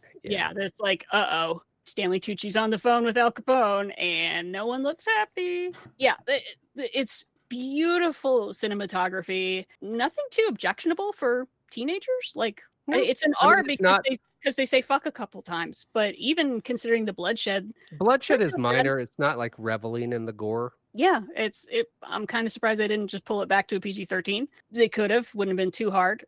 It's one of those like I remember des- I enjoyed that. That was pretty cool. And then watching again, it was like I have no notes. I think this is just nailing it. It ends up being a really interesting, you know, meditation on like how fathers fail sons, how sons fail fathers. Is you know blood thicker than water? Is your chosen family more important than your blood? And uh and uh, you know when you're seeking revenge, uh, dig two graves. Yeah. loved it. What's so strange though is why is this coming out in July?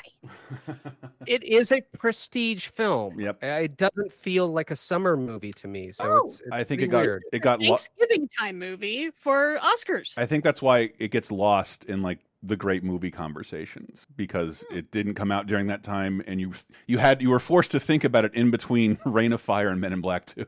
weird. It's so weird that they chose to do that, but I I just I can't say enough good things. It was kind of my big surprise of the week of like, oh shit, this was better than I remembered. I loved it. And, and like most summer movies, the only Oscars it, it primarily, other than Paul Newman as a supporting actor, it and wins posthumously for Conrad Hall because he dies Oh. after making this. So it wins for cinematography. Yeah, legendary cinematographer, and it's got a, a wonderful score Mm-hmm. by uh, Thomas Newman, which you hear in trailers still to this day. It has a really really nice score. Yeah, this this movie deserves doesn't deserve to be for, as forgotten as it has, but uh, Yeah. given its rated R status, lack of awards, it you know didn't get a lot of repeat viewings on television. But man, if it did, it would be so- man, people would still be talking about this, like the way I discovered Miller's Crossing.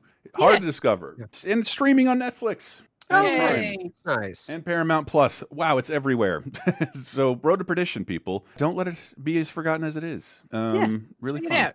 Moving on to television in 2002, Monk debuts, a show I've always assumed I would like and have never watched. The the show is pretty hazy on whether the murder of Monk's wife in a car bombing causes his OCD to develop or whether it just makes it more intense than it always was. But the basic gist is he becomes a consultant to the police because his OCD allows him to solve crimes better than the police can. To me, it's part of the my mental problems give me superpowers subgenre Mm. you know uh, and i get mixed feelings over that i've had uh, people say He one likes hand they're just happy to see people with their mental problems on screen on the other hand i've ha- heard people say well I, I really don't like that it shows that it gives me superpowers and that i'm only useful if i have superpowers Mm, Yeah, that's true. Um, but also Tony Shalhoub is wonderful. adorable. Yep.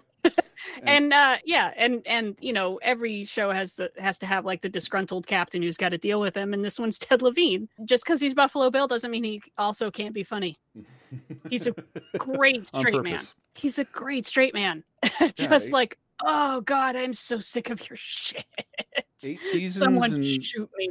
one of uh, the first huge hits for USA Network, and I, I think I've ended up seeing it syndicated elsewhere, which is. Just odd. But yeah, tons of Monk fans. I'm a big Tony Shalhoub fan. I just didn't have access to USA Network for a while. Still don't. And then uh, the show Spy Groove ends. It's a satirical c- Canadian cartoon on two spies. They're sent by their boss to find strange and bizarre things all over the world. It's an MTV teletoon, fast paced dialogue, and bizarre characters. And in uh, utterly heartbreaking news for the zeitgeist, uh, Fox News Channel overtakes CNN as the number one rated news channel. We're all gonna die.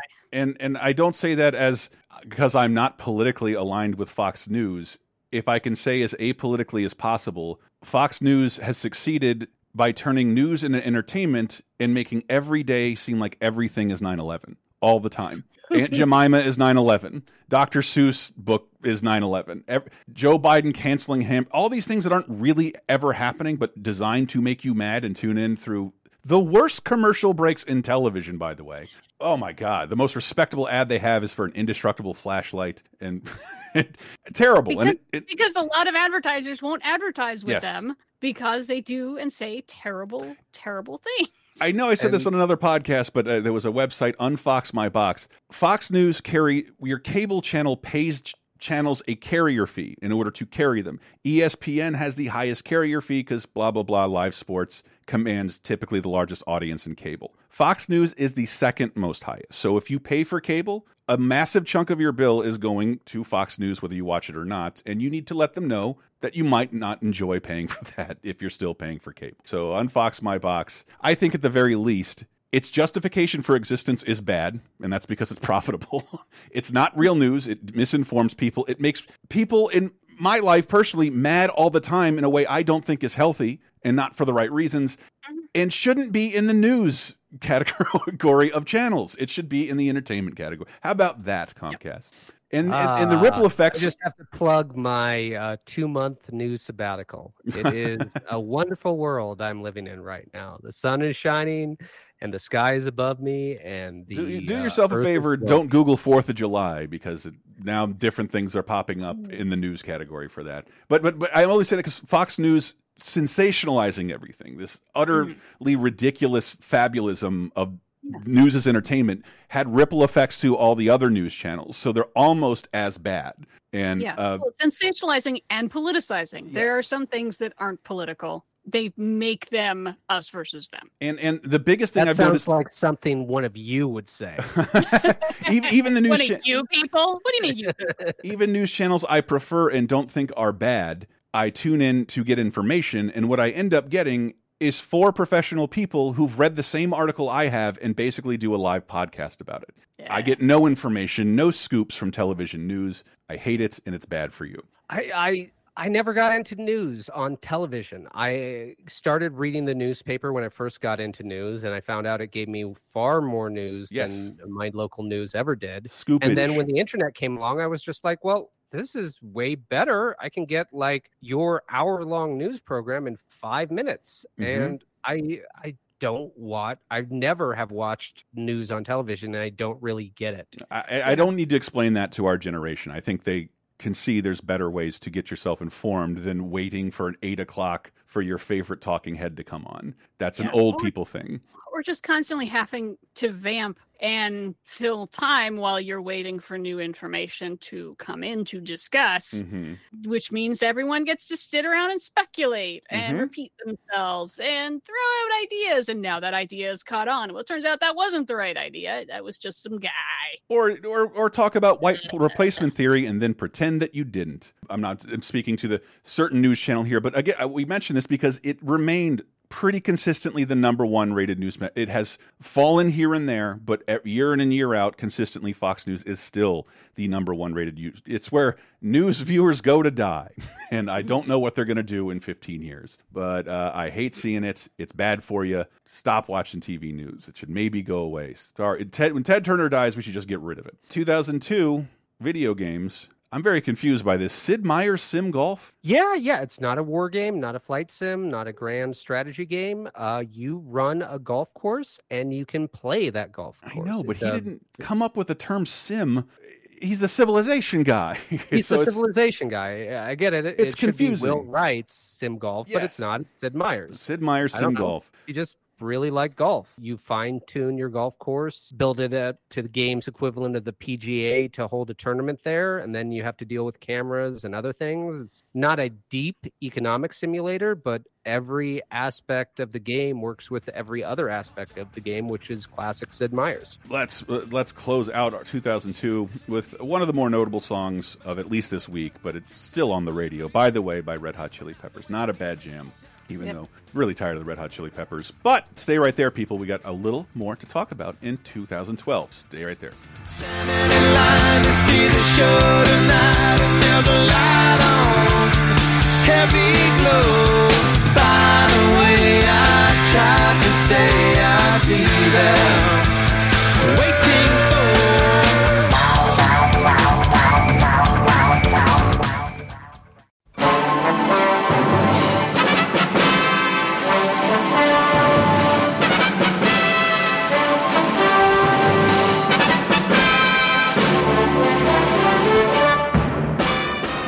Mr. Mrs. Internet and all the ships at sea. It's time for Diana's Classic Corner. We go even further back in time this week to see if there's anything worth a watching. And for the week of July 8th through 14th, yep, we got uh, we got 50 year old, we got 40 year old. 72 and 82 have been kicking ass. So let's just get to it. Starting with 50 years ago this week, 1972 saw the release of Conquest of the Planet of the Apes. The Planet of the Apes movies just keep getting weirder. I, yeah, I like it though. I I don't have any like real hatred for any Planet of the Apes movie where I think like, oh, that that one just blew. What, Chris? Ho- hold the like phone that? here. This is the second best original Planet of the Apes movie, and it is the basis for Rise of the Planet of the Apes, the excellent re- series of reboots. I'll leave now. All right, you heard the man. It has an Um, R-rated cut on the DVD that is excellent and very violent. Check it out. All right. Well, I mean, always kind of had a soft spot for Escape because of the campiness, and but then it does have like the saddest ending of all time. But uh, a movie that I really, really want to recommend to people. It's shocking that it is from 1972, that is 50 years old, because it feels like it was made for today. The Candidate, directed by Michael Ritchie, starring Robert Redford and Peter Boyle, which is about a political candidate who's kind of an idiot and doesn't actually care and is just interested in being famous. I know, it's shocking, right? And it turns out like politics is extraordinarily cynical. And for a movie that came out pre Watergate, uh, it is hitting every fucking nail on the head. I didn't realize the guy who wrote it, Jeremy Larner, was a speechwriter for Eugene McCarthy when he was running for the 68 Democratic presidential nomination. Yeah, the candidate, I watched this only a couple years ago. I don't remember it was pre or post Trump, and I was like, oh my God, they, they've known. They've always known. Damn it, movies. Tell us more. Anyway, 40 years ago this week, as we continue the ridiculous year of 1982, saw the release of, you know, a movie I can't fully endorse. I feel like it's more important than it is good, but it's better than its reputation used to be, and I feel like its reputation has been fixed somewhat over the years. Tron. Tron turns 40 this week, starring Jeff Bridges and Bruce Boxleitner and David Warner. I'm always happy to see pop up. You know, uh, weird effects, early computer graphics. Its understanding of what computer programs are is a little bit fanciful, but it's it's still different. It's a big swing, you know. Uh, I really ended up enjoying Tron Legacy, and so I've tried to go back and watch the original Tron, and it just never quite clicks for me. But I mean, it really had a reputation as being just this abject failure for Disney, and so many people have gone back and reevaluated it and said like it's it's a big swing, like Cool World, but I think it's a lot more successful as a big swing. And so yeah, Tron from 1982, check it out. And that's it for this week. Stay classic.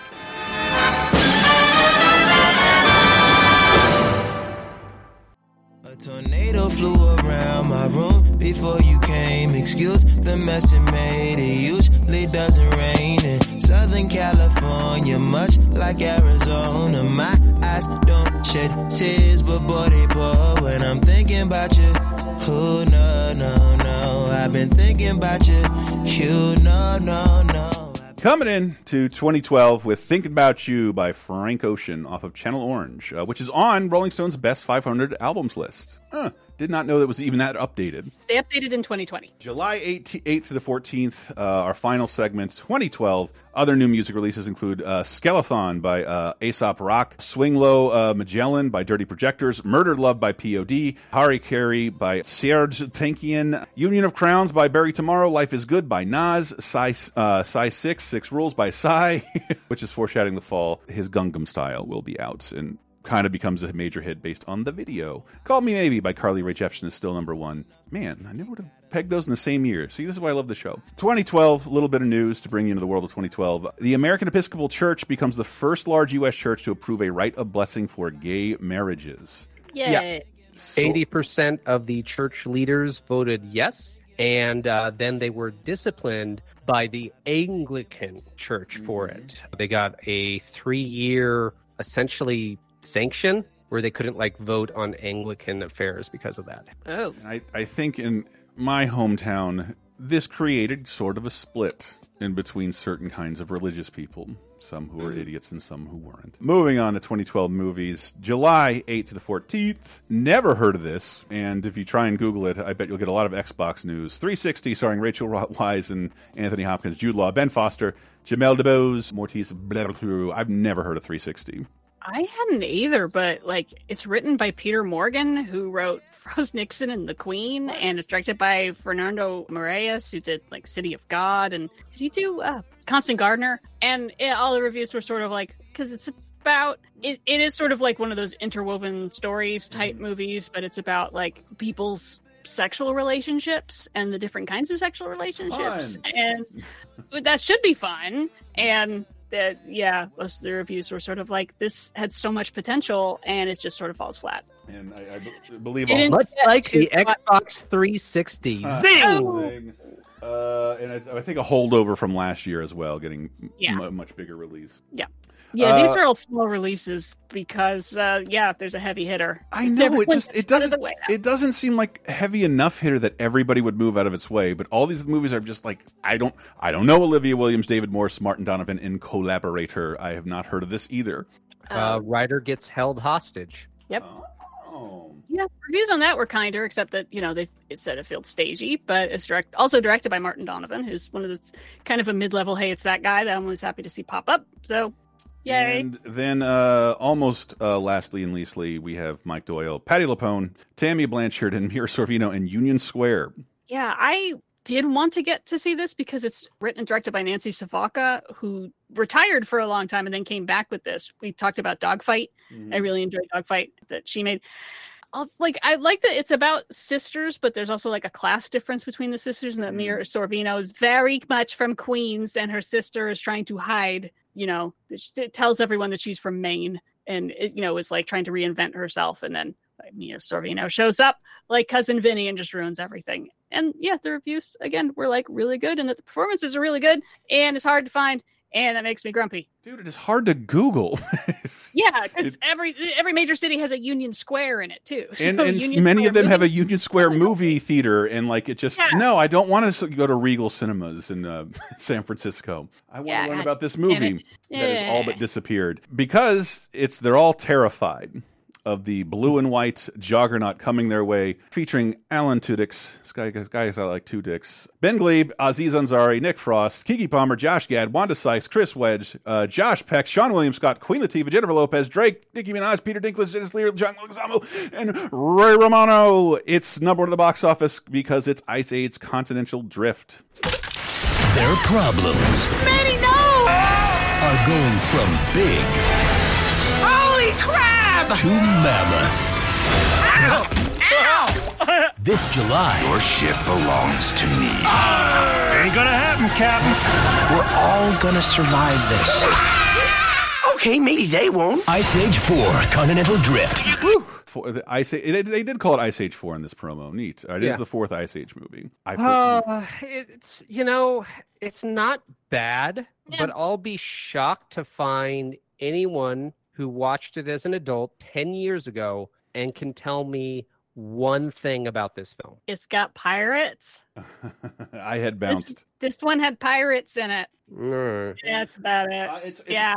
I, I, I mean, just, give I just want to give a quick shout out to the Laser Time Facebook community because I did for the League of Their Own stuff, but I had the Sailor Moon news, but also questions from myself. That was dutifully answered in a way that was thorough that I, I never could have Googled given like three hours. I had to hear from someone who was there. And for the Ice Age conversation I brought up before, I think in the context of Disney being so rich and capitalism swallowing everything, it can throw away a billion dollar movie franchise and nobody notices. But mm-hmm. somebody had explained like they may not be considered classics in America, but overseas Ice Age movies are massive. And if you have seen SeaWorld, which are all over the country, sort of had to pivot to other things. And there's a lot of Ice Age stuff. And then if you go to independent theme parks all over the country, they had that Ice Age, they licensed that Ice Age stuff too. I there was a bunch of Ice Age stuff in Noah's Ark, Wisconsin Dells, largest theme park in the country.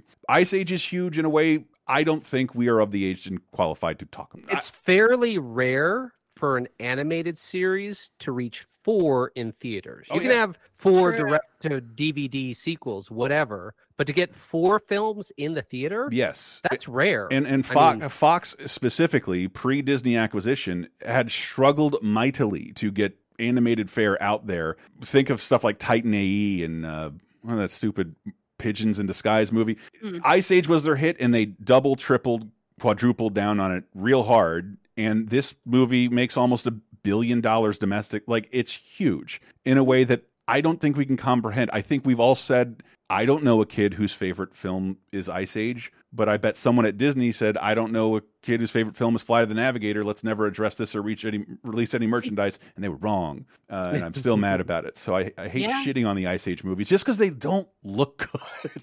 Well, it, it is amazing, yeah, that they're they're putting them out at a pretty quick pace, Yeah. and they're putting them into theaters. And I don't think, I mean, I I'm not a completist on this entire series, but I don't think I've watched any of them where I was like, I feel insulted. I am angry. Right. I watched that. Sure. no, They're no, all none of them are bad. Bad. It's they're just like I fine, said. I believe they're whatever. forgettable. Mm, yeah, but fifth highest grossing film of 2012. Even though they, they continue to raise the stakes, like every, it's always about like the collapse of their civilization. And you heard from that voice cast, they keep adding Yeah. new major characters and, and it just keeps expanding and expanding. And they still find like stuff for everybody to do. And, you know, just everyone gets some sort of little character moment. Uh, this one, we finally get to see Scratlantis, which uh, I loved. I'm sure they have to yeah. pay out the nose for now, thanks to that lawsuit. Look up the well, Scrat see lawsuit. Scrat again, but And, and just the on screen romantic pairing of Ray Romano and Queen Latifah. That's something that you can only really see or believe in, in animation. it works. and it's just fun. and it totally works. Yeah. Does does huge, huge, huge business and now is kind of a dead franchise because Disney acquired it and doesn't care. They already have an animated property set in snow. They they made a direct to Disney Plus film this year. They did, but if you didn't hear me, they fired the entire Blue Sky studio and shuttered it, and none of the original cast is in that movie. And I would Yeah. like to know why. And nobody Because- cares enough to even do reporting on it. Yeah. why not get the original cast back? I wonder if there's some issues there. Uh, For me, my favorite thing is that the Blue Sky animators, unlike the day before they left, Yeah. decided to animate Scrat finally eating the nut. I thought that was a nice little thing. there was a one minute video released online. I think semi anonymously, but is official from officially from the studio. And moving into 2012 in television, oh man, a bunch of shit. I don't know at all. Perception debuting on TNT. This has what I refer to as freshman stoner philosophy talk, the TV show vibes going for it. Okay, now here's something that's really going to alter your consciousness. Reality is a figment of your imagination. What? Bro! Who here hasn't woken up breathless from a nightmare and thought, oh, thank God, it's just a dream? That's because the neurochemical impulses fired when we're dreaming, or Neurochemicals, fantasizing, or They're hallucinating are indistinguishable from the ones banging Get around that inside our skulls when we actually experience indistinguishable. those events. Cannot be stinged. I prefer the Doctor Strange theory that every time we dream, we're creating a multiverse. I, that is just a ah. wonderful thought to have. But yeah, Such How many power. multiverses are there where there's a version of me who hasn't studied for this test? Oh, there are so many toothless versions of me about? who ne- There- didn't show up an- to class the whole semester. I mean, is it just one universe where I haven't studied for the test, or there are literally hundreds of them? literally hundreds. God Yeah, damn it. infinite, Anyway, yeah, Eric McCormack from Will and Grace. Again, with the um, he, he has a this. He, he uh, has a mental problems. He has he's a paranoid schizophrenic who struggles with hallucination, and those gifts allows him to make connections that help the FBI. Yada Uh, yada yada. Uh, blah, Three seasons though. Yeah. For TNT, I guess that's good. Also on ABC this week, the debut of Trust Us with Your Life. This seemed like an interesting concept. It didn't last though, but it's from the same people who gave us Whose Line Is It Anyway? And what oh. they do is they have guest celebrities come in, like Jerry Springer, Florence Henderson, tell their life story, and then a group of hmm. improvisers There you go. improvise that life story in a humorous way. Oh, that is fun. And uh, Fred Willard host, and he's going to be coming up in a news segment very quickly. Yay! I'm sure it's good news. I know exactly what it is. Damn it. Yeah, well, there are a couple stories out of movie theaters that week. Uh, there's the happy one and there's the not happy one. we also see the debut of Beverly Hills Nannies on ABC Family. Did y'all know rich people have nannies? No, they Fucking do. don't And fucking here's a care. t- TV show about those nannies. We do. Would you like to get a play date on Rodeo Drive and plan meals with your personal chef. We do, but we call them au pairs. Yes. Fuck the nannies, fuck the kids, fuck the rich people, fuck everybody. Yeah. I Yeah. don't fucking care. Leave them kids alone. First of all, don't put kids go. on reality TV. Period. Ever. Pink Floyd, that shit. Yeah. Beverly Hills Nannies, who gives a shit? Uh, move on to games of, of 2012, and also not very notable. La, La Mulana on the Windows. But. It's a remake. Uh, it's a 2D explorative Tomb Raider game where you play a guy in a fedora who has a whip, but he is legally distinct for some reason.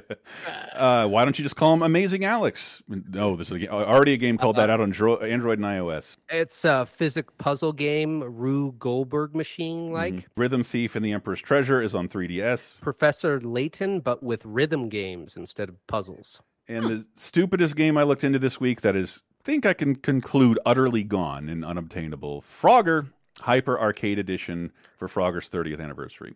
I that was my experience too. I wanted to play this. I played Frogger back in the day. Good old nostalgia. It's my drug of choice. And this version looks like a hyper edition of Frogger. It's got like Battle Tron modes, feel to it. uh, multiplayer, widescreen. Frogger deathmatch, Mhm. twin Frogger mode where you're doing two Froggers at once. It sounded super fun.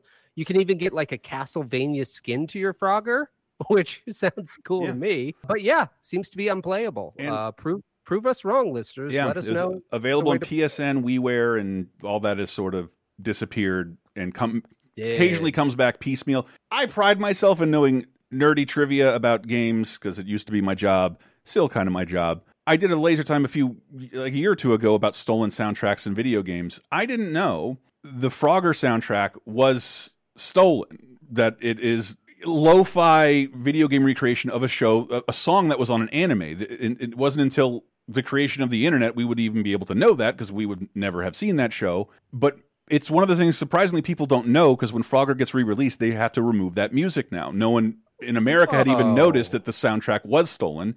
I think somebody won a lawsuit here and there. So when you see it re-released now, and I went looking into this game, seeing if they had the original music, but they are remixing so much with bass and new instruments. It's kind of not there either. But I just remember when Arcade One Up semi recently released a machine, people were shocked to find the music removed, and it's just one of those things.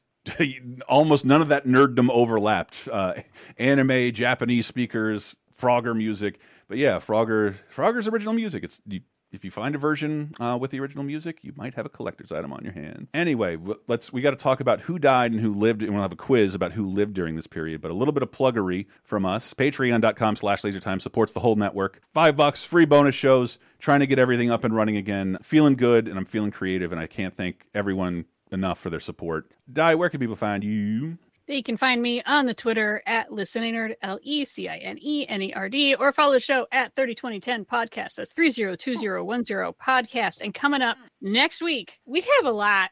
Oh, shit, we have a lot to talk about. We've we've got uh, the sequel yeah. to something where things are shrunk, and now they are opposite of shrunk. One of my favorites. I was afraid of that. oh boy, you, you can't. I can't wait to see how much I have to say about that movie. I it'll be interesting for me to rewatch that for the first time uh, in a long time. Harrison Ford's getting in a sub and gonna go kick some ass Ah. or not. I'm, that's what I'm very curious to watch, honestly, because it's one of the few Kathryn Bigelow movies I have not seen. And Yeah. then, well, we've had two weeks of Tom Hanks, we've had three weeks of Matthew McConaughey. Next week we turn it into two weeks of Christian Bale in a row because there was a point in Reign of Fire where Matthew McConaughey, in a sleeveless vest thing, opens his arms wide and says, "Come at me, bro," Adam. and then they have a fight, and I'm like, "Well, that looks familiar." Hmm. I wonder if we're going to talk about that next week, and it will be this podcast directing. Let's do it. Jr. What about you, buddy? I am taking a social media sabbatical, but when I return in August, it will be on the Twitter at JRRALLS. And JR and I have been doing a bunch of bonus shows about some of the movies, in depth on the 80s movies of 82 specifically, because it is a fucking rip roaring summer uh, of stuff you need to revisit, watch, love. Patreon.com slash laser time. Anyway, who's dead this week? Wow, what? yeah, in 1992, we lost the last executioner in Britain. His name was Albert Pierrepoint, and he was 87.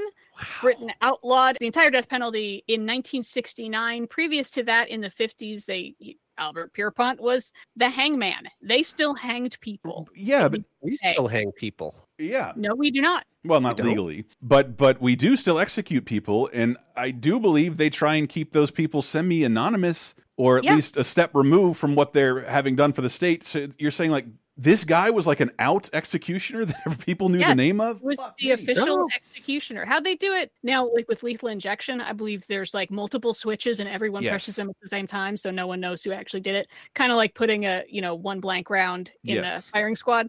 No, Albert Pierrepoint, that was his job. He was a hangman. Wow. Period. Not cool, but something else. But good on Britain for getting rid of your death penalty. Jesus Christ, America. Yeah, uh, that's nice. And then 2002 is when we lost Rod Steiger, who's a ridiculously good actor and also appeared in a lot of shit. But on the waterfront, in the heat of the night, the pawnbroker. Holy shit! Do you remember man. the last movie we saw him in as part of 30 2010? No. He has a voiceless cameo in the player shoving food in his face at a buffet. It is like the least glamorous cameo in that entire movie, and I'm just so happy he did it. And you know what's really weird is that he originated the role of Marty in the televised play Mm-hmm. because that's how they did things back in the day. And then 10 years later, but same week, 2012 is when we lost the movie Marty, Ernest Borgnine, who made it to 95. Great film. And hey, speaking of SpongeBob SquarePants, the original Mermaid Man. The little kids know him, but from here to eternity, the Wild Bunch, yeah, Marty, he's fantastic. And I really, he was one I was really thinking was going to make it to 100, just because he was one of those guys who's just happy to be old and does not give a shit. Happy to be old and like didn't seem to exercise, and life couldn't take him down. Thought he would make it to that yeah, uh, well, centurion. he told us what his secret was on a live mic on Mm. a news show.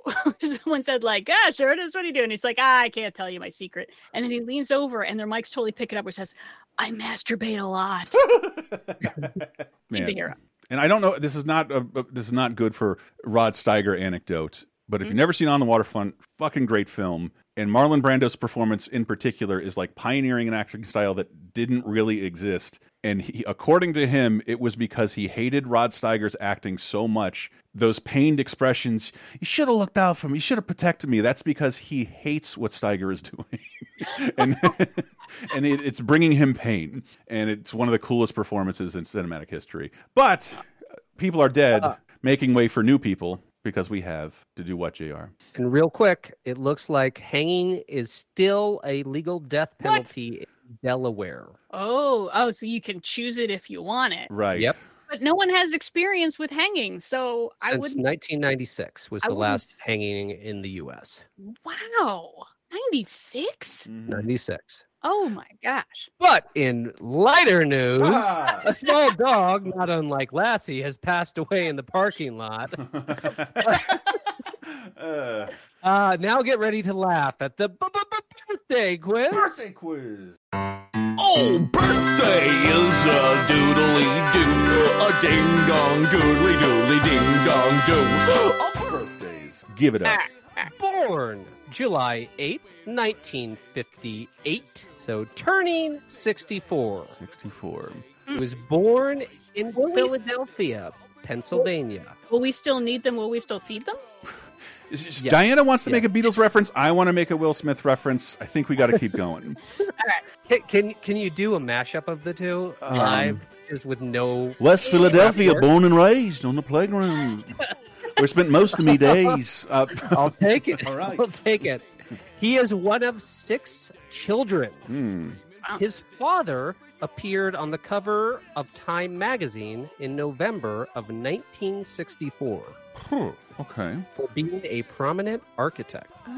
He made his film debut in National Lampoon's Animal House in 1978. And in his words, when the movie came out, I was still a waiter. I had to ask for the night off in order to go to the premiere. And he ended up spending his paycheck for that movie in one week. I think I, I think I know this. And- Okay, well, I'm just running through everyone. Uh, hold on. In the cast. Does does his does his first name end with an N? Jr. Does his yes? His Okay. first name does end with. an I N. know this, but I want to keep All right. going for the sake of the. We will keep going. Some films of his we've talked about include Whitewater Summer, Planes, Trains, and Automobiles, She's Having a Baby, The Big Picture, Ah. Tremors, Gotcha. Flatline. There you go. yeah, I knew as soon as I got to Tremors. Uh, No.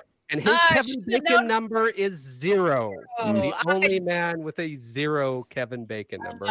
Uh, originally, originally he hated the Kevin Bacon gang, but he has come to embrace it. Other movies of his we have talked about include Wild Things, uh, Hollow Man, uh, Frost Nixon, X Men First Class. Yep.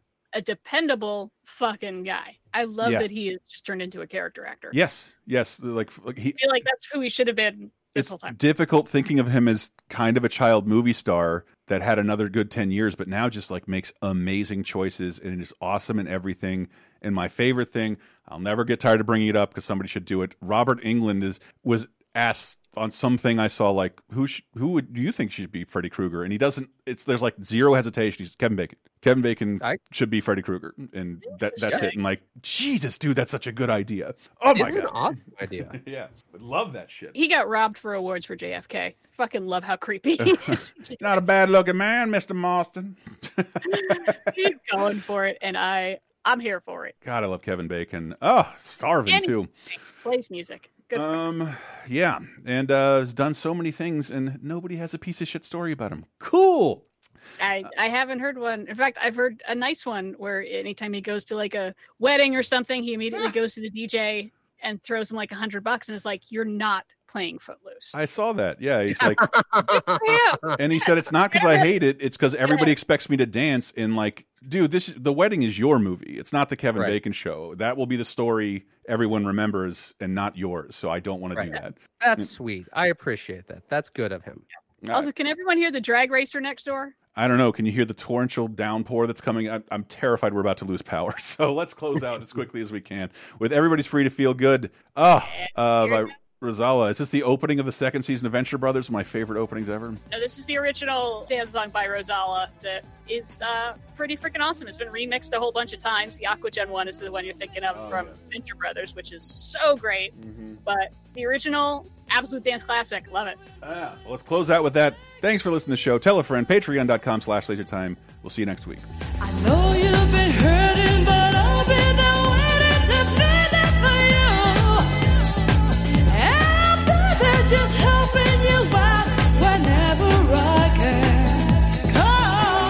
Every